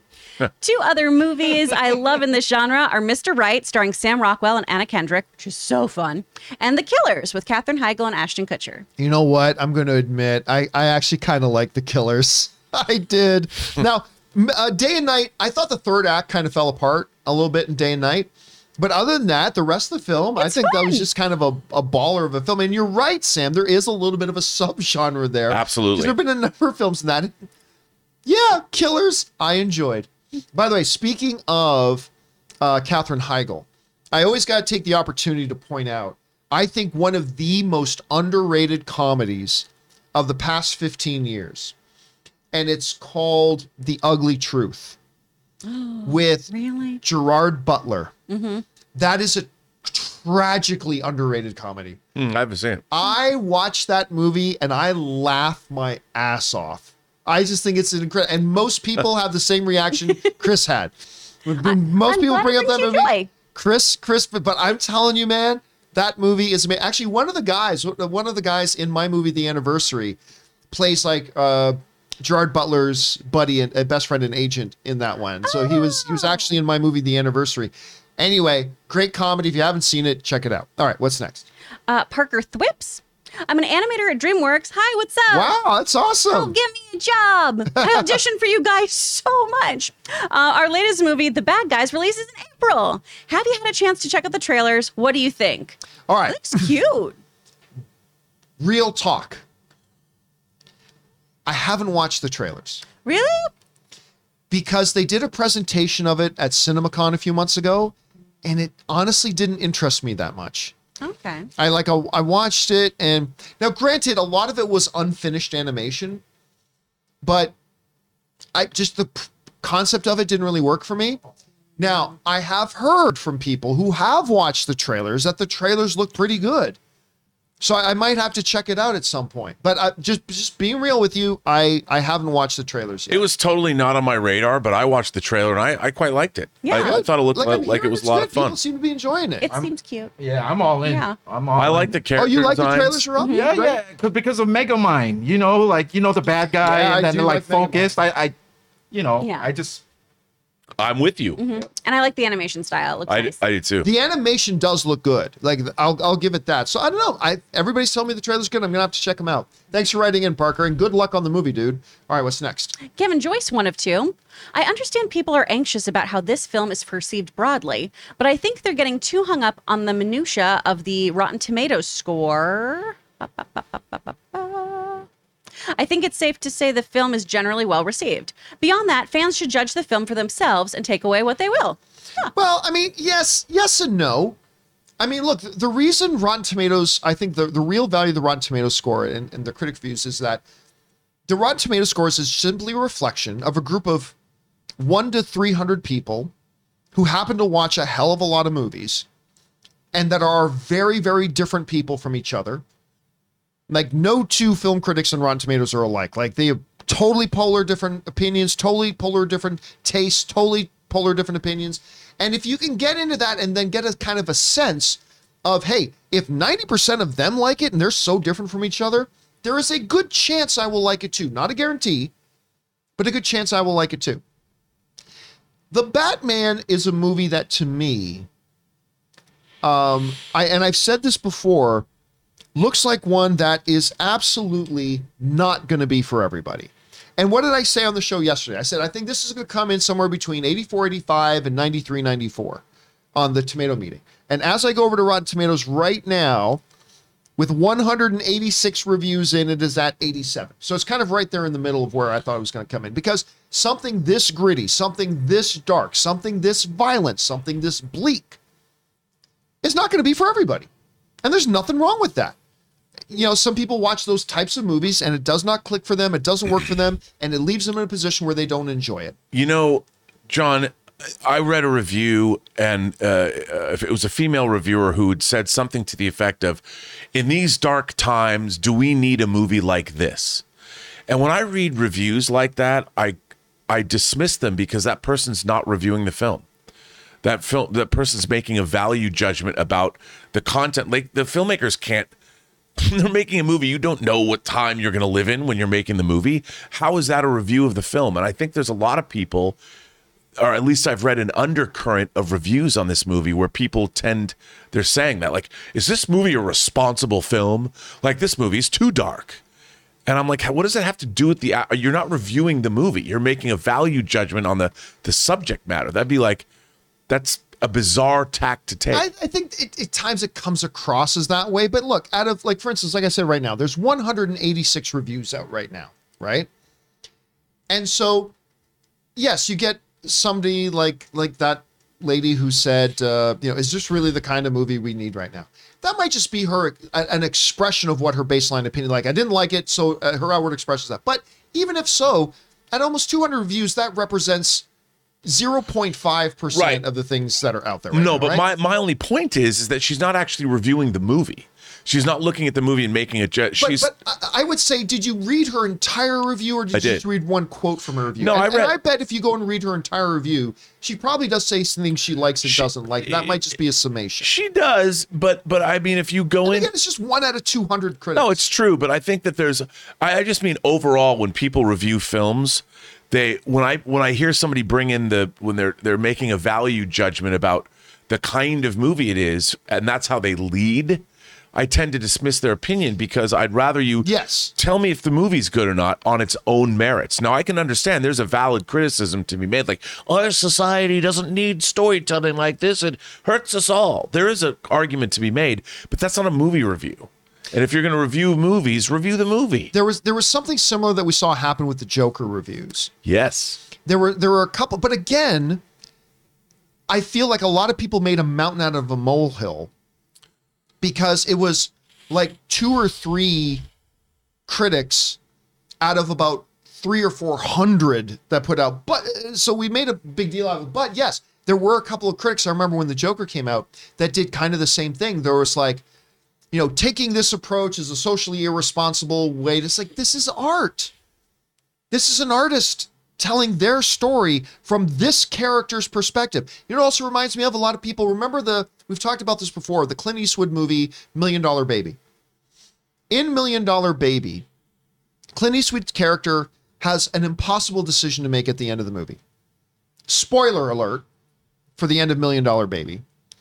But he helps the girl commits suicide after she she begged him to do it. Now I remember a lot of people were like Clint Eastwood because she was gonna she was a fighter, she was gonna be a paraplegic for the rest of her life, and she didn't want to live and and blah blah blah. And I remember a lot of people say this movie is a travesty because Clint Eastwood is saying that handicapped people don't have value and they shouldn't live. It's like, no, no, wait a minute. Clint Eastwood's telling the story that's not his story about a character who is not him, who faces an impossible situation that you've never found yourself in. And he's telling the story about what choice that fictional character made to cause an emotional reaction in us, the audience. And you're going to discard this movie because the character did something you didn't want him to do? That's not that that's that's judging a movie based on whether or not it meets your pre-designed and predetermined ideas about what socially is acceptable or not is what the, you're not judging the movie so it's very similar i think Yeah, we've seen stuff absolutely. like there's, this before there's more and more of that all the time in our society that that I feel like we're becoming more and more like I've always believed that one of the things about movies, John, is that it forces us to look outward. Yes. And in looking outward, we then look inward into ourselves. But nowadays, I feel that people are expecting what's out there to be their their vision of the world. Yeah. Like if this doesn't fit my vision of the world, then I will immediately reject it. And I feel like we're getting we're becoming much more there's another re- a lot of reasons for this, but much more narcissistic. Like I expect you to treat me the way I want to be treated all the time. And if you don't, I have a problem with you. And I think that's a weird way to live. Like uh, the world out there, you can't expect the world to bend to change itself to be the way you want. You have to go out and meet the world on its own terms. And I think movies are like that too. You got to look at movies and you have to accept them on their terms, not your terms. all right what's next Hulk smash your mom. oh jeez Cannot wait for Thursday to see the Batman in IMAX with my fiance and daughter, who absolutely love Twilight Boy. yes. So, uh, so do I. Can't wait. Let's go. I mean, listen, I I think these trailers have shown. For, so forget all the reviews, because you know the reviews are pretty much unanimous in their things that Pattinson owns this. But you put that aside for a second. I think just the trailers themselves have shown, okay, this guy inhabited this role. Now we won't know that for sure till we see it for ourselves. But I think you're right. I'm right there with you, Hulk Smash. I'm right there with you. Can I also give a shout out, by the way, to Chris Stuckman, who loved this movie, by the way, loved it. But he called out, he's like, I am so sick of listening to people bringing up Twilight, not Twilight Boy. He didn't use Right. that term.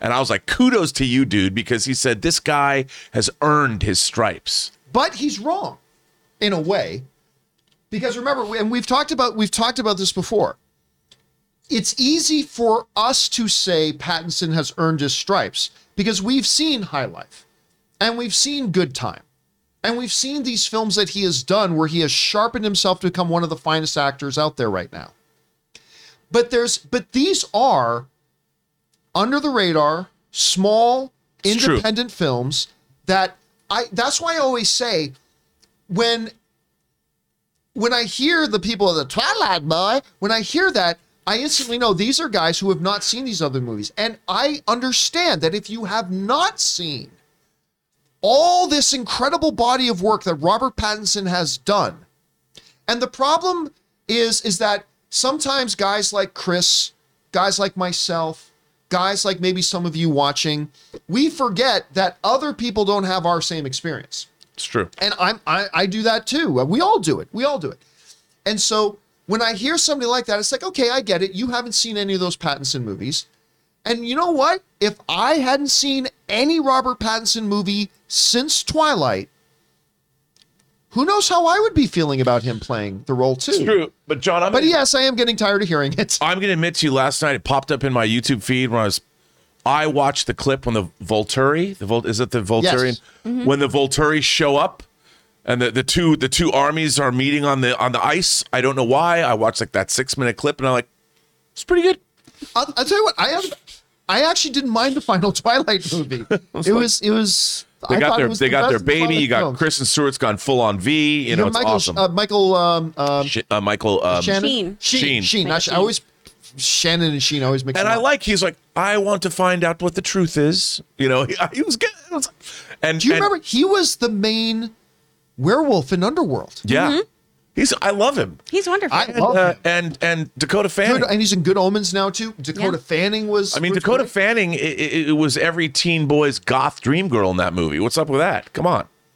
All right, what's next? The Lord Biswa, who sends in a $20 super chat. Thank you, Lord Biswa. John, you mentioned how you didn't start the movie blog until you were in your 30s. Yeah. I'm turning 35 in April. I broke with assurance that relaunching my podcast in the future is still viable. Thank you for inspiring us. Yeah, and listen, I but I want to make sure I encourage you to go in with the right mindset. When I started the movie blog, I did not start it with the intention of it being my new career. I started the movie blog because I thought it was fun. And I wanted to add my voice to the conversation. And I wanted to give other people who like the things I like another destination to go to to hear and read and, and, and talk about the things they like talking about and reading about. And I did it for fun. And it it happened to turn into something. But look, I always just want to caution anybody. I first of all, I encourage everybody to start a blog, podcast, or a YouTube channel. Because I think it's great. But I caution you not to do it thinking it's going to be your next career. Because and you know, there's a there's a YouTuber I watch. His name's Harris Heller. And if any of you guys in the live chat know who Harris Heller is or watch any of his stuff as well, give me a shout out in there. Uh, let me know that, that you know who I'm talking about. Uh, but he's great. He talks a lot about the the, the tech uh, for YouTubing and the, the you know mics and capture cards and cameras and all that kind of stuff. He's he's really quite good, and I like him a lot. And yes, Blake Campbell. That's right. His channel's called Alpha Gaming. That's right, which is now going to be t- called Senpai pretty pretty soon. But he a lot of people watch his channel specifically because he's there to educate people how to get into streaming and stuff like that. But what I like about him a lot is that he's very forthright with the people who watch him. Because he started on Twitch and all that kind of stuff too. He goes, listen, less than half a percent of you are going to be able to pay your bills with streaming. He says, I don't say that to deter you, but just to give you a realistic appraisal of the situation. Less the stats show that less than half of you will be able to actually earn a living, but all of you can have a lot of fun at it. And all of you might be able to even make a little bit of money at it, or if you will, but if, but don't go into it thinking this is my new career. But absolutely do it for the enjoyment of it. Absolutely do it for making your contribution to the film command or to the to the fan community as a whole. Absolutely do it. 100%. Just be realistic about whether or not you're going to be able to make it your new career. That's that's all I'm saying. Not that it's impossible. I just want there to be realistic expectations. All right, what's next? Eric, Mr. Rare Air. I love the name. Ledger played and Brokeback before his Joker role, so I don't understand why is Pattinson getting this unnecessary hate before people even see the film. Um, broke y- back was yes, a but- award-winning film. now listen yes there were a t- like don't pretend like there wasn't a problem going into him being the joker everybody was brokeback mountain guy like let's not rewrite history here there was a lot of that there was an ass ton of it brokeback mountain guy and the difference was that brokeback mountain guy got an academy award nomination and that movie won oscars twilight did not this was a very, very different kind of thing. Brokeback Mountain was a very mature movie. It was an adult movie. So the situations were very, very different. But make no mistake about it. With all the love in the world that there is today for the way Heath Ledger owned that role of Joker and won an Academy Award for it, before it happened, when they first announced it, everybody pretends like it wasn't them, but it was. Brokeback Mountain guy is going to be Joker? Yeah, here's the other thing too. Heath Ledger had a body of work before he ever played Joker, and a body of work before he ever did Brokeback Mountain. The only thing anybody knows Robert Pattinson from was Twilight. Now, the last 10 years, we know we've done a lot more, but at that time was Twilight and a short appearance in Harry Potter. And that was it. And, and So- eh. also, well, the Twilight franchise was made fun of by especially, let's face it, dudes. Yeah. Because it was a YA series written for predominantly a female audience. And so I think it's unfair that that sentiment is carried over into this. And I think it's kind of unfair. I mean, what's wrong with that?